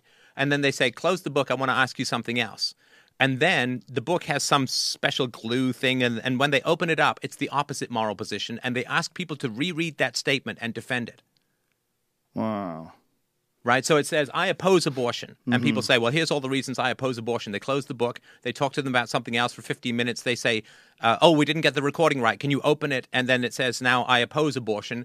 And the majority of people, like two thirds of people, will give you great arguments for both and not notice the contradiction. So that seems to be the key to experiencing this fight or flight feeling in the middle of an argument is being completely attached or having your ego attached to ideas or a position. If you are not and you treat it as an intellectual puzzle that you can both solve together, Yeah. then that stuff doesn't exist. I've had some really fascinating disagreements with very close friends where we've managed to keep it completely civil, but yet explored some really interesting topics. But then I've also been involved in conversations with people where they get really insulting, like almost immediately if they disagree with you. Yeah. Like I had a, an argument with a dude about recent findings in in uh, about the Yeti. You know, they they've uh, found that there is uh, this thing that they thought was a Yeti uh, may very well be an ancient bear, or at least the DNA from an ancient bear. we have a theme. You know that, right? It's like the bear show. The bear show. This is because we're just like bears. You know, we're going to walk out of this room and just be mauled. I just some some freak escape from the zoo thing, and this is going to be a hugely ironic podcast. Well, what was fascinating to me in the middle of this heated argument um, was not that this guy disagreed with my my thoughts that uh, this whole thing was probably a big misunderstanding and there's probably some strange looking bear that looks like, but it was how aggressive like someone would get about a fucking yeti. Yeah. Like you're raising your your voice and you're getting shitty and real snipey and Yeah. like this is not the way you should get ever with your friends and you're getting this over a fucking yeti. Yeah, if it's over the ethics Yeah. of violence or something, that's at least an important topic. But whether there's Bigfoot or not, Well, not only that, it was over. D- it was over fucking DNA evidence. I mean, this is all pretty straightforward stuff, Right. Like you know, they found that there's some eh, some what they thought was extinct polar bear, some hybrid type of polar bear. There's they thought it was extinct for forty thousand plus years, Yeah. and they've got DNA that came from something that was killed a long time ago. Probably, I think it was in the 1900s or something. And they say, oh well, this this thing matches up with this this DNA. What we might be dealing with when these people are seeing yetis is actually just polar bears, Right. You know, it's really simple. right? it's just an idea and it's just I don't I didn't do the fucking research. He didn't do the fucking research. So like getting upset about it is so weird. But but that's what it is. It's it triggers that fight or flight thing, and then once they realize they're in some sort of a debate, and perhaps they don't engage in enough competition, perhaps they don't engage in enough athletic endeavors where they strain their body and get rid of some of that And fucking get used to monkey failure. juice Yeah. and get used to failure and Yeah. get used to losing. Yeah. that's another thing. That's it's some people do not like to lose at anything. Like they won't even they won't bowl because if they lose they get sick. You know, they they won't play checkers. They won't do anything. But that's, I mean, isn't crazy. that isn't that always just childhood stuff, Joe? I mean, isn't that just people? You know, they don't like to admit that they're wrong because whenever they would admit that they're wrong, they would be mocked or humiliated. Mm-hmm. That happens in school all the time. Like I had a guy, in, a friend of mine, uh, in in junior high school. We were in science class, and he used the word orgasm instead of organism. I don't even remember the sentence, which is a shame because I bet you it was a really great sentence. Because anytime you put the word orgasm into a sentence inadvertently, it's funny. yeah, uh, I think it's premature elaboration is, Yes. is the phrase. But anytime you do that, it's funny. But literally for the whole year, he was the cum guy. Like he was, he was the orgasm guy, and it's like, how comfortable do you feel making stupid mistakes like that? If that is the environment that you're in, then you're just not gonna like. Families will so often stereotype people, like you drop three plates, and then for the next fifty years, you're the clumsy one, you know, and then you become paranoid about all this kind of stuff. Yes, and it becomes something that's in the forefront of your mind. Don't drop the plates. Don't Uh, drop I the can't plates. drop the, I drop can't, drop the plates. you know, and then it becomes a self fulfilling prophecy because then people don't remember the million times you carried a plate successfully. But 20 years later, you drop a plate, it's like, oh, well, he's the clumsy one. And people hate being, I hate being stereotyped like that. And if you carry that idea in your head, it does create weight and it- gets momentum behind it. Yeah. It's with everything. Like if you're playing basketball, don't miss his shot. Don't miss his shot. What are you thinking about? You're thinking about missing the shot. You don't even think about making it. You're thinking about missing it more than you're thinking about making it. You're, you're feeling the failure already before you've even Yeah. attempted it because it's become a predominant pattern in your way of thinking. Yeah. Yeah. And um, wouldn't, I mean, it, I'd love to know, you know, like the twins experiment and so on. I would love Mm. to know which parts of me are me and which part of me are environment or which part of me are genetics. Like, put me somewhere It's else. indistinguishable. I know. I mean, but wouldn't that be fascinating? Because It would be, but it's not. I mean, it, you are a series of events that have taken place over 46 years of life and 24 hours in a day and 365 days in a year and just blah, so much. Yeah, yeah. There's so many calculations. And here's an interesting question to you because you uh, predominantly uh, ply your trade on the internet. How much of an impact has the internet had on who you are as a person? Just the, the free flowing of information over the last 20 years, since we're the same age Yeah. thinking of 94 ish, Yeah. where where it really popped out. How huge. much of an impact has it had on you? Oh, it's it's it, it- big. no, it, it is. Yeah. It is. If I were to look at, I mean, other than learning how to read, it's it's the biggest influence and impact. I mean, I'm only able to do what I do because of the internet. Right. Uh, because the gatekeepers are gone. Like we can talk to people without gatekeepers. That is like the last time this happened in, in such a fundamental way was like in the 16th century when Martin Luther translated the Bible from Latin to the vernacular, and then people got to get their hands on the Bible. Whereas before, uh, it was all done in, in Latin, and nobody knew what the hell was going on other than what the priest told them. They got a hold of the Bible, and, and basically the text could speak directly to the people and didn't have to go through gatekeepers anymore. The unfortunate result of that was a couple of hundred years of religious warfare, which then again culminated in the separation of church and state because they just were killing each other. And Lutheranism. Yeah, and Lutheranism and Zwinglianism and Calvinism and Anabaptism and all that kind of stuff. Anabaptism, where you have to have an adult baptism. Do you know how they did dealt with this in Germany? Yeah. Oh, you're an Anabaptist, we'll drown you. Yeah. Because you're just into adult baptism. I mean, it was just brutal. One of the reasons that the Nazis had such power was that Germany missed the whole Enlightenment because they were just so embroiled in religious warfare. I mean, you, there's travelers who went through Germany in the 17th and 18th century and said you could barely see a tree without the fruit of a hanging person on it. I mean, it was that insanely violent a society based oh upon religious dogma. And so they, they, they, Nazism is like this weird medievalism that made it through the Renaissance and the Enlightenment in Germany, uh, and and then had the power of the 20th, 20th century technology with all the brutality of uh, uh, medieval parenting and and uh, brutalities. Uh, so anyway, That's where a lot of the strict discipline as well, for the, the, the military discipline, the goose stepping, all that came from. Oh, and the Hitler past. screaming. Yes. Yeah, and uh, Alice Miller's written great stuff about this. Like um, uh, Hitler was was beaten so badly, he actually went into a coma once. He was beaten so badly, and was I mean, he was just so. And and the kids they would hang their babies on hooks in in swathed in bandages that often would have lice in them. Then the lice would crawl all over the baby's skin and lay eggs. And so when he referred to the Jews as lice it, it connected with something so primal in the German psyche. Uh, and I tell you this, though, the Germans learned an incredible lesson from that. My mom is German, and, and when I grew up, my cousins would come to visit from Germany.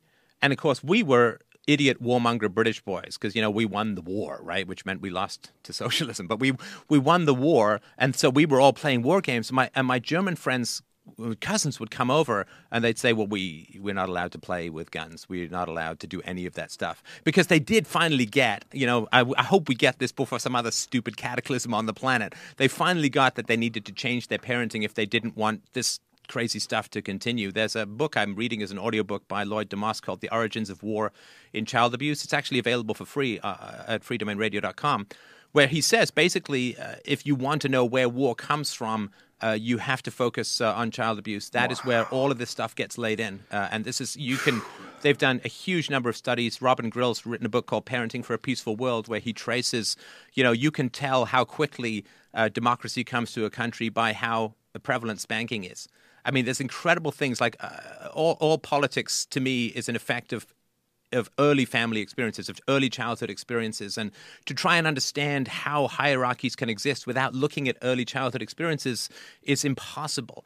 Uh, it's like trying to to run the solar system model without putting the sun in the middle. It just gets ridiculously complicated and and and so on. So um, yeah, so I, I think that's one of the reasons why I continue to focus on this. You started with the question about the internet, and it it's being able to talk directly to people without gatekeepers is an incredible experience uh, and and and is the greatest leap forward I think in, in human communication and and the possibility of, of virtue I think is is unbelievably enhanced by this. I agree with you, and uh, I also agree with you that I I am unrecognizable to myself of the past because of the internet, and I think my my my Well, tell me, uh, tell me. I mean, you've got one of the biggest shows around. I mean, that, would that have happened without? No, uh, no. I mean, no. It's impossible. It would have never happened. I would never have been able to do this. I would have been fired a long time ago. There's no way I would have been able to do any of the things that I've done online eh, with with some sort of a company backing it and saying this is a good idea. No one would have said it's a good idea. No, no, no publicist would have said it's a good idea to say the things I've said. No, no agent would have advised me to move in that direction wouldn't have happened.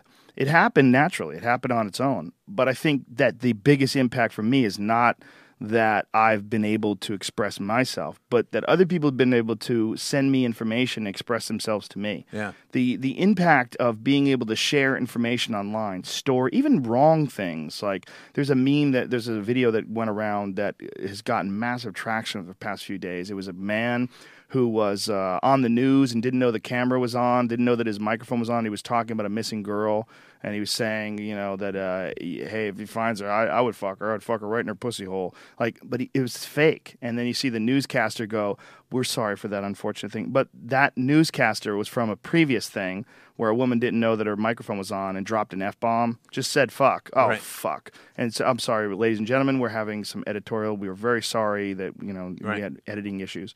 Very sorry you had to hear that. Well, this video has gone, you know, viral, and Right. it's millions and millions of hits. And I don't can't tell you how many people sent it to me on Twitter. But within a couple of days, it resolves itself, and people realize, oh, it's just bullshit. Oh, okay, here we go. So wait, how is it fake? Was it? Fake. It's just an actor. Some Oh. guy pretended and spliced it in. He put his footage of him saying this horrible thing, but it wasn't really a missing girl. It was Right. all fake. And Right. there's, you know, there's a fake Fox broadcast label and all that. But it gets exposed. It does get exposed, and that's what that's what's unique about the Times, and it's also that something can just spread. It just has to be impactful and interesting, whether Or- good or bad. I mean, there's this incredible thing which is happening in America as well, where you can actually see bodies of imperialism. Right? Like you, you can go online and you can see the bodies of the Iraqis or the bodies of the Afghanis or whatever. That's unprecedented. I mean, Yes. you'd never get that through the media. I mean, Well, not you- only that, it was made illegal during Yeah. the Bush administration in the United States. you couldn't even couldn't show, the, coffins. Couldn't show the coffins, let alone the victims Mm-hmm. o- of the imperialism. And the media. I mean, there's no law that says you you can't show Iraqi uh, victims of the war, of which yet. there are over a 1000000 But Mm-hmm. nonetheless, you will not get this through the mainstream media. You'll see the pictures of the guys who died, which is also a great tragedy. The American soldiers who've died. But you can't see this, and you you can't find out the basic fact that there has been so much radiation damage done to the Iraqis, particularly in Fallujah, that up to a third of children are being born with birth defects. That people who've gone to study Iraqi cities where these depleted uranium shells have been used say that they've never seen a more genetically compromised, genetically ruined population the whole world over. And the fact that this information is available at the click of a button to me means that people no longer have the excuse of having been propagandized. You know, some poor bastard who who was in uh, Stalinist Russia. You know, in the 1950s. You know, okay, be a communist or go to the gulag. You know, uh, that that's your choice. So he's a communist, but you don't say you're a communist by choice. Then it's just like the way you. It's like you're in the Hitler Youth. You're a Nazi, but you're not a bad kid because you're a Nazi. That's just what you have to do uh, to survive in the culture. But now that information is so available, nobody can claim anymore, at least in the West, that they didn't know. Uh, because it's so immediately available to everyone at all times that if you don't know now, it is an act of choice. It is not the result of propaganda. I have a lot more sympathy. Like a woman called in my show the other day, and she said, you know, well, my dad beat me and my mom didn't do anything about it. And her mom grew up under China uh, under Mao and the Cultural Revolution, where people were dropping like flies every time they batted their eyelids wrong. There's a great story in uh, Solzhenitsyn's The Gulag Archipelago where some minor uh, party functionary is given a speech, and everyone gets up and is applauding. And they're all so terrified of being the first person to stop applauding that they just keep applauding and keep applauding until their hands look like hamburgers and they can't even, like, it's so incredible. But nobody wants to stop because the first person who stops is, ah, comrade, you seem to be less enthused And they're just terrified. This is the world that some people live in. We don't have that world here in the West, and we have access to every kind of information, opposing viewpoints. You can go onto Al Jazeera, you can find out what American imperialism or British imperialism looks like, or even Canadian imperialism in Afghanistan looks like from the other side. So there's a great ripping away of the excuse of propaganda and ignorance, and a great settling of moral responsibility on people. Yeah, it's it's a very unique time as far as exposing evil and distributing information. A very very unique time. I don't think there's ever been anything like it, and I think uh, you and I are both two perfect examples. And also that we can find each other and be able to do this. I mean, this would what what would how would have this happened? How would have our friendship happened? How would we have had these three hour conversations? Even if we if we didn't have podcasts and we got to meet each other, we'd have to agree to sit down and talk for three hours. And then it's like, who would benefit from that? You and I would certainly benefit Yeah. from it. We would enjoy it, but no one else would get it. It's not. It's not like something that would just get out to millions and millions of people, like almost Forever. instantaneously, forever, and grow Yeah. constantly. Well, our last show went to number one on iTunes. Yeah. Like I was expecting that to happen because my rap sucks. so it's really great that we're doing this because my music career remains stalled in the doldrums. Yeah, But I think that is is, is an incredible opportunity.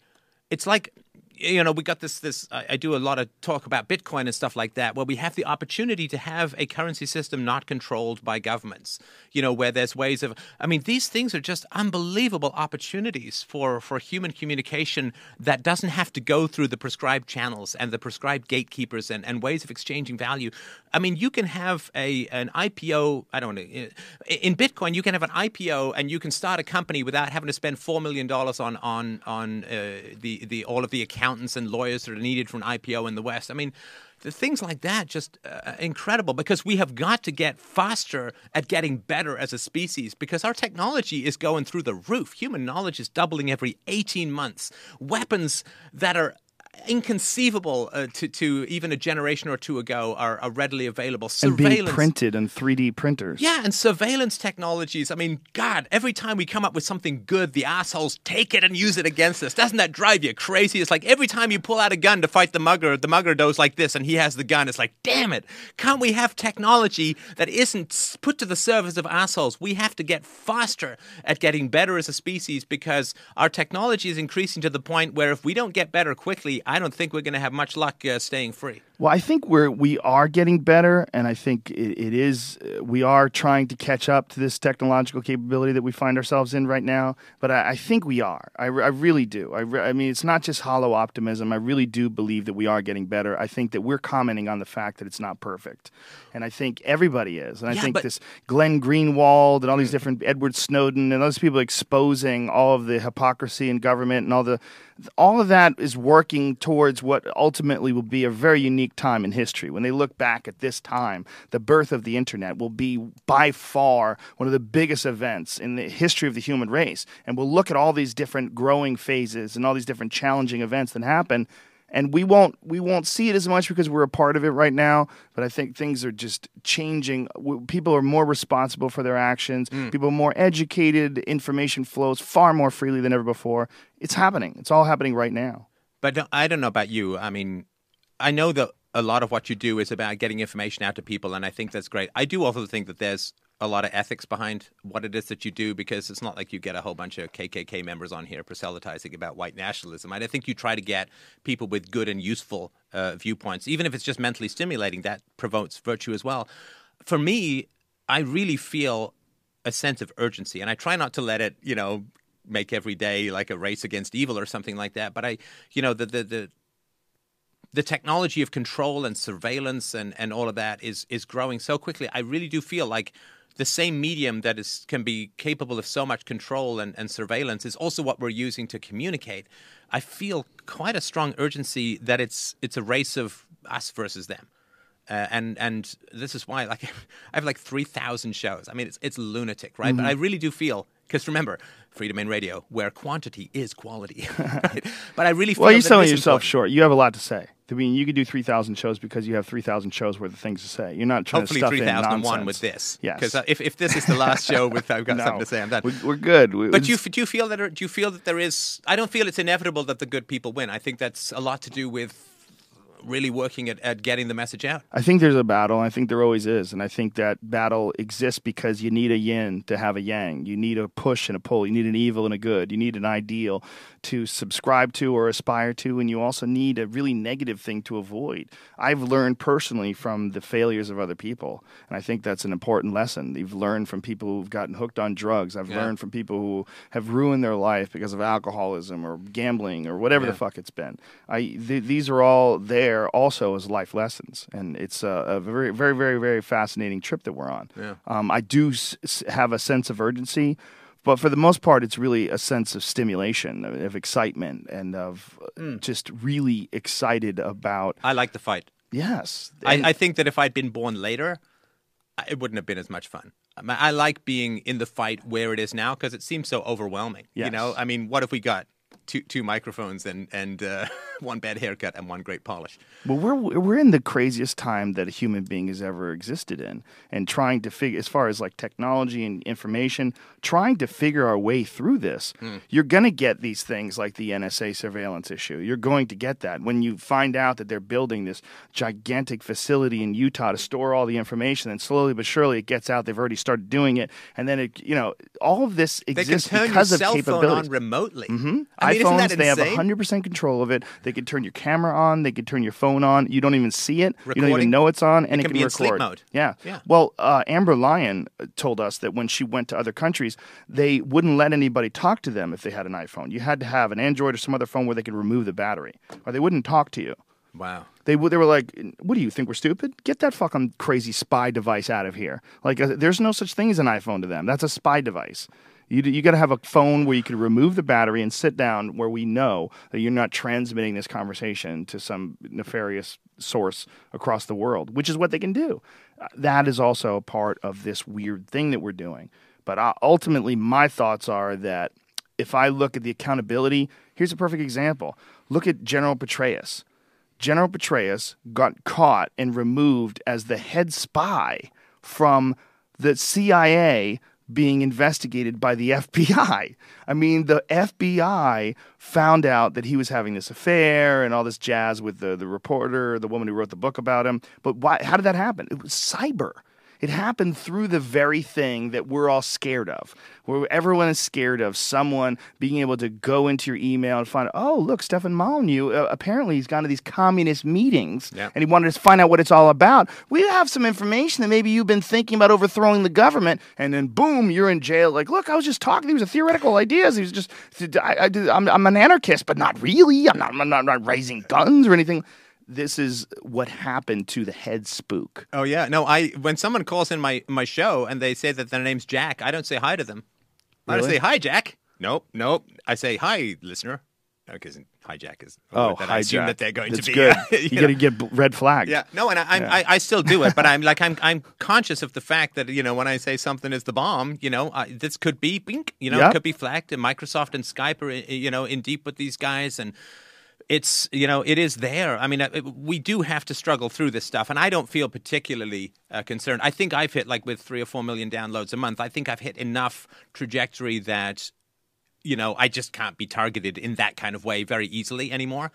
But yeah, definitely at the beginning there was a little bit of oh, I'm still pretty small, and uh, It's also you you have the ability to be honest and express yourself. You can't be like you can't be silenced. Like in the McCarthy era, how did you get your if you know the, they came after you and said you were a communist and you got kicked out of you know whatever job you were doing?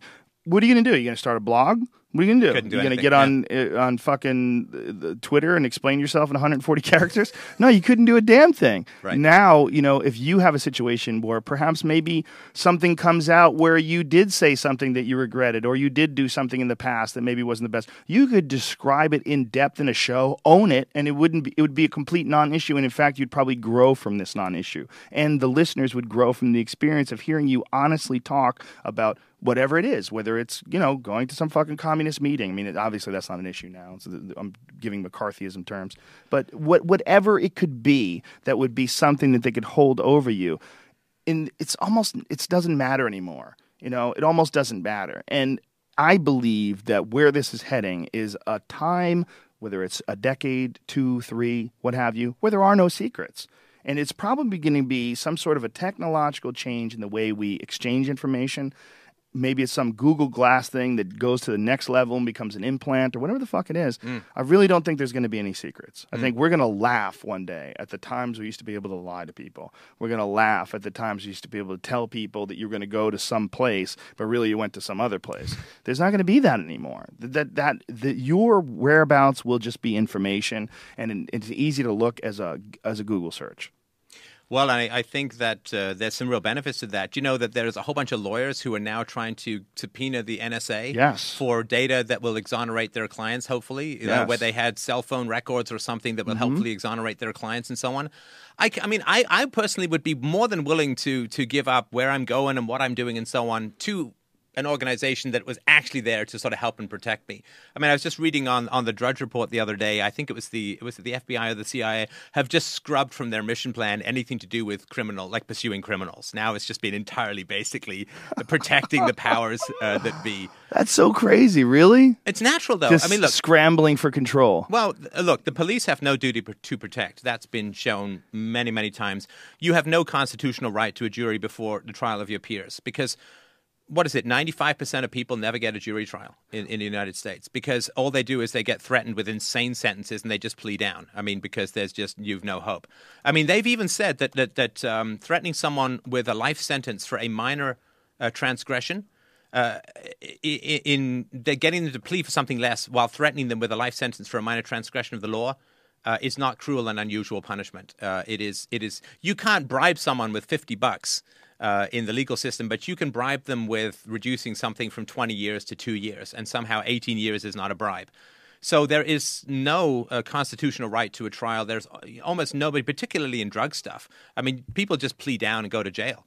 Uh, and a lot of these people are convicted on the hearsay of other people who themselves are giving up whoever they knew uh, in order to to get out of crazy jail time and so on. So it is uh, it is a monstrous system right now. I mean, this comes back to the whole war and drug stuff, which is just I mean so amazingly evil that it's it staggers the imagination. I mean, I can't believe, and it's so fantastic that, that America is finally looking over to the example of Portugal. Portugal, 10 years ago, decriminalized their drugs, and now they have a 50% reduction in drug use.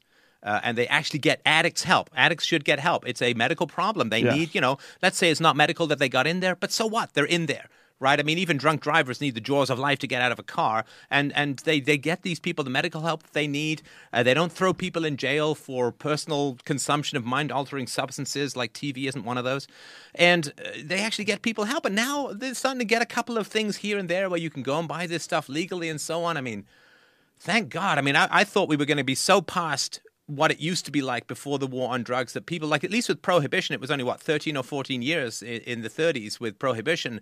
And even that brought organized crime over to america. I thought we'd, we'd have this war on drugs for so long that people would be would have forgotten what it was like beforehand and it would have just gone on forever. But it does look like there is going to be some relaxation of this stuff. Some tentative steps are being taken towards it. And my god what an incredible thing uh, that that's happening because I mean the majority of people in prison are there for completely nonviolent offenses. Do you know the what what they did in Colorado with the uh, legal marijuana? You're allowed to buy it and sell it retail. A vet was the first guy who bought, right? Yes, uh, a vet was the first guy who bought. and one day, they went. They made over a million dollars the first day. 12 stores made over a million dollars in Colorado. Wow. And by the way, that money is going to be taxed and it's going to be going back to the people. And that's going to benefit people. That stimulates the economy. It's actually good. And it makes people nicer. It's, a, it's going to calm a lot of people down. Well, put it, people in a more sensitive mood. So much. I mean, let's say you could just legalize all this stuff tomorrow what an incredible thing it would be. First of all, there'd be less incentive. One of the reasons people get hooked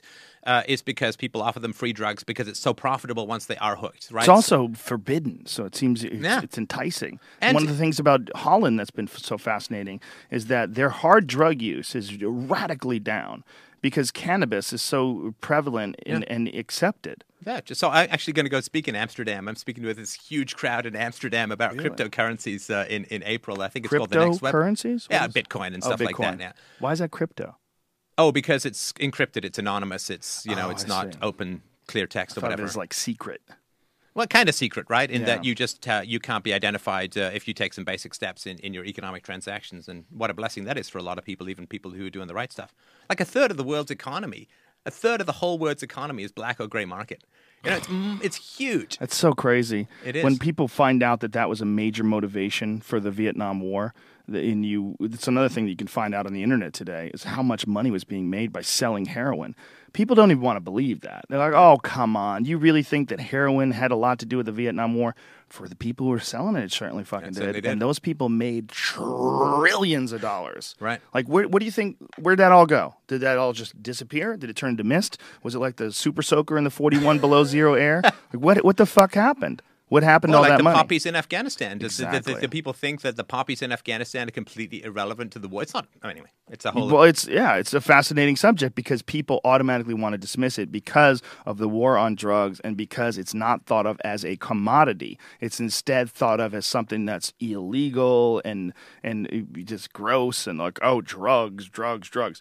Drugs are money, and money is what everybody wants. And these fucking people that are over there that are trying to extract resources, whether it's in the form of natural gas or whether it's in the form of oil, that same type of thinking. If you think that that same type of thinking doesn't agree or doesn't doesn't work in terms of like trying to make similar amounts of money from illegal drugs, you're crazy, and it's it's so naive. and drugs are a fantastic way to harass the population.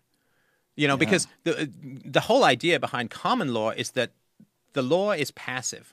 Like the law doesn't go out looking for problems. You know, like if you if you come key my car, then I call up the cops, and then like because you've done me wrong, you know, the law leaps into action. The law is never supposed to exist without a complaint right? And if you know if you buy drugs from some guy and you like the drugs and he likes your money, there's no complaint. But the law then becomes proactive and it goes out there looking for problems and nobody's complaining. And that's when the law becomes tyrannical. Uh, when the law is passive and just waits for a complaint and has clear rules, ah, okay, that's a fairly good thing. When the law goes from reactive to proactive and starts going out there to look, oh, prostitution, oh, gambling, oh, drugs, you know, this is all voluntary consensual stuff. You know, it may not be healthy in excess, but neither are cheesecakes. Who gives a shit, right? Well, how about the fact that people are being arrested now for having secret compartments in their car? Yeah, I read about that. Yeah, yeah. Not even having drugs, having zero drugs, but having a secret compartment in their car. you're you they can strip your car down, search it. Even if they find nothing, they're not in trouble. Well, and they get they, they get these stupid drug sniffing dogs. They're completely retarded. I mean, what? Oh, did you find something, boy? Oh, did you find something? The, the dog starts going like this because of the tone of voice of the cop, and they suddenly think that this is somehow Well, some the- justification. Well, that's they're actually very good at training dogs to find drugs. I mean, But that's, they can also goddamn- be encouraged by the policeman who wants to harass someone, right? They can be if they're trained poorly, but if they react in a very strong way, I mean, dog, their, their sense of smell is impossible for us to even fathom. They can I don't know find how dogs. Put up with people. Like I mean, we, we smell so bad? Yeah, like how how they got to love us something fierce, you know, well, because we are we think of as hell. we think of smell as a bad thing, and they don't. They sniff other dogs' shit. Oh yeah, I guess that's bother true. them. Maybe They- that's why they love us, is we smell yeah, like shit. I don't know. like that. Um, But dogs can actually smell cancer. They can take that right? vials. Yeah, they've trained dogs. They've taken vials of tissue Wow. and have cancerous t- tissue in certain vials and had a, a whole row of many, many, many Yeah. choices. And the dog one who's went got the down cancer the row cells? and went right to it over and over again. So they can actually smell cancer on people. They can smell sick people. Wow, I didn't. Yeah, we, we can't even. I mean, they can smell fear. They can smell adrenaline Yeah. rushes. They can smell when you're thinking about doing something. Yeah. There's a lot of reasons to have those those senses, those Yeah. senses of smell. I mean, animals have them in a very very strong way. If animals smell you in the woods, they fucking run. I mean, they smell you. They they know your intentions almost. I mean, there's information that comes out in your scent. That we just our noses are stupid. Our noses, oh, it's pot roast. Oh, I smell gas. You know, our noses are broken. They're so clumsy. A great analogy for for how incompetent our noses are in comparisons to a dog is skunks, because we can smell skunk scent in one part per billion. We Right. can smell skunk scent, a little bit of spray, way the fuck down the block, and we'll be like, "What is that?" That's how a dog is. For do- everything, dog right? can smell everything like that. They can smell all kinds of things in tiny amounts of it in the air. And we can then find people in the woods, man. A guy runs through the woods and a dog knows where the guy went based on his body touching the ground in certain places. Wow. And it's your fucking shoe and your shoe. How much scent is your shoe giving off? But the dog can smell that and find you. Would you? I've I've thought about this sometimes. I was like I was just I, I went to exercise before the show, and uh, so my wife was laying out some stuff because she you know has a better clothing sense. I'd be here in like a mesh t-shirt and Like this. yeah something like that. Caveman coffee. And I was thinking, would you? If you could, like, just, I don't know, like 10 seconds in someone else's consciousness, do you think that would be like the most, oh, or 10 seconds in a dog's brain? I think. Yeah. would just be like, if I could do that and come back and not be insane. Yeah. Like, I, I think I, you know, we were talking about, I would totally do that. Hmm. Like, if I could sit there in my wife's brain for 10 seconds or, or even half a day or whatever, I think that would be so amazing. You know, to just, with her experiences different than mine, another species. Hmm. I could love uh, to be in a shark's brain, to be in a. I just uh, if I could do that and come back and not be completely mental, Uh, but still retain the memory of it. I don't know. It's kind of an idle thought, but I think it would be really, really fascinating. You know what they should do? They should, if they do ever come up with that technology, Yeah. they should force it on the people at SeaWorld and get, get a killer whale's mind and stick it in a Oh, person love and have them bite that realize. person's leg off. Oh, Just have them. if I didn't like herring hell- so much, you bastards. just what kind of torture they're they're Yeah. existing in on a daily basis. Yeah, make them make them do it and see if they come back and still want to run SeaWorld. Oh, I don't know, or zoos or anything like Yeah, that. Oh, but of course, yeah. zoos we have to have because it's the only place you'll let Komodo dragons exist. That's right? it. So zoos we or some rich have. guy's yard. Some rich guy's got a big fucking big fence with a big Komodo size like barbecue there for special guests, right? Well, well, that's my thoughts on on animals. You know, I've always said I, I do love nature much as you do. I do respect nature. I, mean, I find it absolutely beautiful and fascinating, amazing. And I talk about wolves and bears and all this different shit, like as if I hate them all. But I'm absolutely thrilled that they exist. I find it amazing. But one of the things that people who are more interested in animals than they are people. I mean, there's a, there's a lot of animal lovers that say just unbelievably ridiculous things sometimes. Like we can't find cures for childhood cancers because of bunnies. Like they, they, you can't test stuff on bunnies. Yeah, you know these are just people whose kids have never been sick. you know, like I don't care how many bunnies it takes. Make my. I mean, sorry, you know, I have a little bit more allegiance to the you know genetic closeness. Uh, I think there is um, a bit too much. I think yeah, a bit too much that way. I mean, human life is still pretty significant relative to animals. Well, yeah, I, You I take call it team antibiotics and, you know, right? I'm on team people. I've always been on team people. Team biped. Yeah, Yeah. it doesn't mean I hate the other teams, but if the, the shit goes down, I'm with the people. If rabbits start fucking running through the streets killing babies, I'm shooting rabbits. you know, Absolutely. It seems real. Sim- I'm not going to say, well, you know, they were here first. You know, There's I think you should totally sell tickets to your dreams. Because you know you're going to dream about that tonight. Like you had that dream about Mm. giving roses to the guy. Now you can have a dream about rabbits running through the streets killing people. It's Uh, possible. Yeah. it's very possible. Damn it. Bunnies. Well, I've had I've had many many animal dreams. Um, I have a, a, a vast amount of respect for animals, and I've also been around them. I've seen a couple of mountain lions. I've been around a lot of coyotes. Coyotes are the creepiest fuckers ever. You know, I was in my yard the other day, uh, and uh, I think it was a coyote. Might have been a mountain lion, but something was chasing a deer, and I just randomly happened to be there when it happened. And this de- deer was fucking big.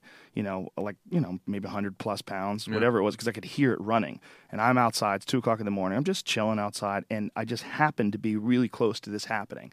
So this animal just fucking runs through the Like back white of my eyes yard. and all that. Yeah. I didn't see it. Yeah. All I saw, I saw a silhouette because it was really dark out. Yeah. But it was fucking running and it was heavy, and behind it was something chasing it, something trying to eat it, and I, I'm pretty sure it was a coyote. And when I see, when I just feel that and hear that and know that, like I find it thrilling, I find it fascinating, but I also find it quite terrifying. Oh, yeah. That's the food chain. There's something about as big as me, and it's running away from something about as big as me. Oh yeah, and I mean, if grass could make horror movies, they'd all be called the deer. you know, the fucking cows. You know, ah, here dude, it come, come. he, he didn't even kill him. He just bit the top of his head off. Oh, that's bleeding and screaming and Some were ripped out by the roots.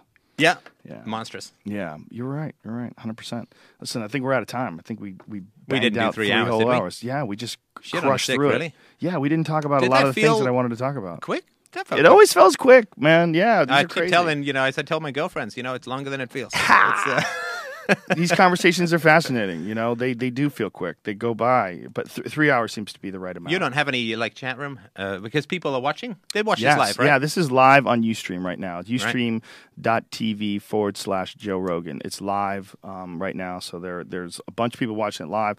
More people will catch it on YouTube, but the most will see it uh, either as an MP3. and they're going to say, like, relative to the last show, this has delicious buttery audio. yeah, there's more deliciousness to it for sure. We had some caveman coffee with butter last time. We were stuck in a Try it, hotel and the Toronto. stevia too. Put in a pitch for the stevia because Yeah. that that is like cocaine for my sugar, to- my sweet tooth. That is just fantastic. And it's not it's not dangerous. It's not I mean you need a tiny amount of it to sweeten things Yeah. as well and it doesn't spike your sugar, it doesn't fuck with your insulin levels. It's actually not bad for you. Listen man, we got to do this more often. I really enjoyed this Great. very much. I'll be back here in March. Maybe we do another one. Fuck yeah. Down, ladies and gentlemen. Thank you, sir. Really appreciate Thank it. you so much. A much. lot of fun, even more fun than the last one. Um, and you can catch Stefan online at freedomainradio.com. Com, Dot and com. it's um, uh, fdrurl.com forward slash iTunes for my feed, and uh, you might as well give my. I'm sure most of my listeners know your feed as well, but Freedomain Radio is your i your uh, your iTunes feed. uh, yeah, it's uh, no fdrurl.com forward slash freedomain radio will get people to the iTunes feed. It's a redirect. and you have a vast amount of, of, of content out there. I yeah, mean, incredible books amount. and uh, all that sort of stuff. So I hope people will check it out. YouTube videos as well, Yeah. and that's one of the things that I really admire about what you do. Like whenever something happens in the news, it's controversial. You have a very uh, poignant point about about it. You'll do this long, twenty minute, really in depth discussion of these things. Just you, no editing, standing right in front of Yeah. a camera, and that takes a lot of balls. And it's also very impressive. It's it's Well, great stuff, and you have great points. I, I really enjoy talking to you. Appreciate it. so Stefan Molyneux, ladies and gentlemen, and you could find him on Twitter. Uh, your Twitter is the same, Stefan Molyneux, uh, right? Just freedomain radio. But it's also Stefan Molyneux, right? Uh, yeah, that's have what one, I. Yeah, I'm, you follow me, buddy. I'm looking at you right now. All right. So there's a freedomain radio to what one. you're looking at on the screen. That seems true. That is seems there a freedomain radio one as well? I think there is. Yeah, Mike is going to kill me if I get. oh, you have a guy that Yeah, does yeah, it. he does it. So I do all my Twitter shit. Yeah. So you ever have a guy? That guy might get mad at you, put up dick pictures and shit. No, he just if I get the feed wrong, uh, he's going to be like, "I can't believe you do this for seven years and you can't give people your Twitter feed. What the hell is wrong with you?" If you can't spell Stefan I'm like, Molyneux, I'm sorry, I I'm just pretty. Yeah. M O L Y N E U X. That's a crafty name, ladies and gentlemen. And the, it's it's an F, not a PH. S T E as in Frank A N. That's but another yeah, freedomainradio.com is where people should go. They get free books and podcasts and no commercials and all that kind of stuff. So. All right, comedy wise, I will be at the Stand Up Live in Phoenix this weekend with uh, the lovely and talented Tom Segura. Very excited about that. And, uh, and Chicago go see Joe Rogan. Like you gave me tickets to the last live show. It's it's like gut bustingly funny. Thank you like very much. You have to go. It's just it's incredible. It's like an ab workout. you know, you come out with uh, tears in your eyes and, and ripples in your stomach. I'm glad you had a good time, man. Uh, thanks to our sponsors as well. Uh, thank you to Lumosity, Lumosity, which is uh, one of our favorite sponsors. It is literally a gym online for your fucking brain. Go there, check it out, get in there. Um, it says, do not talk about any direct benefits you've experienced since playing Lumosity. Hmm, don't talk about direct benefits.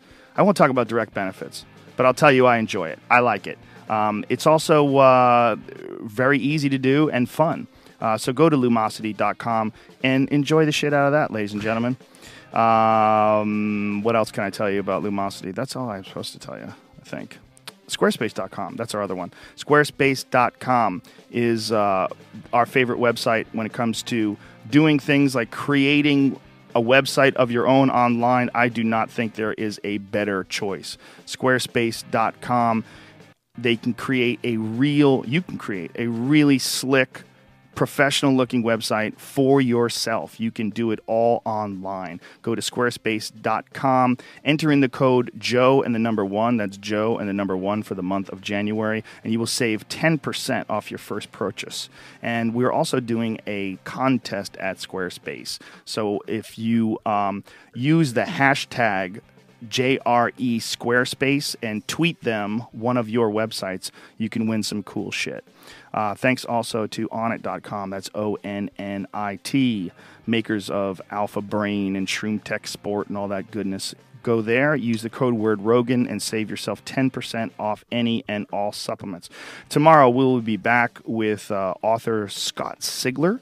Uh, very cool guy and very interesting guy, and uh, it was fun talking to him the last time. And then on Wednesday, Dr. Mark Gordon is going to talk to us about traumatic brain injuries and hormones and all kinds of cool shit. So we will see you soon. Big love and big kiss, and go fuck yourself. All right, bye.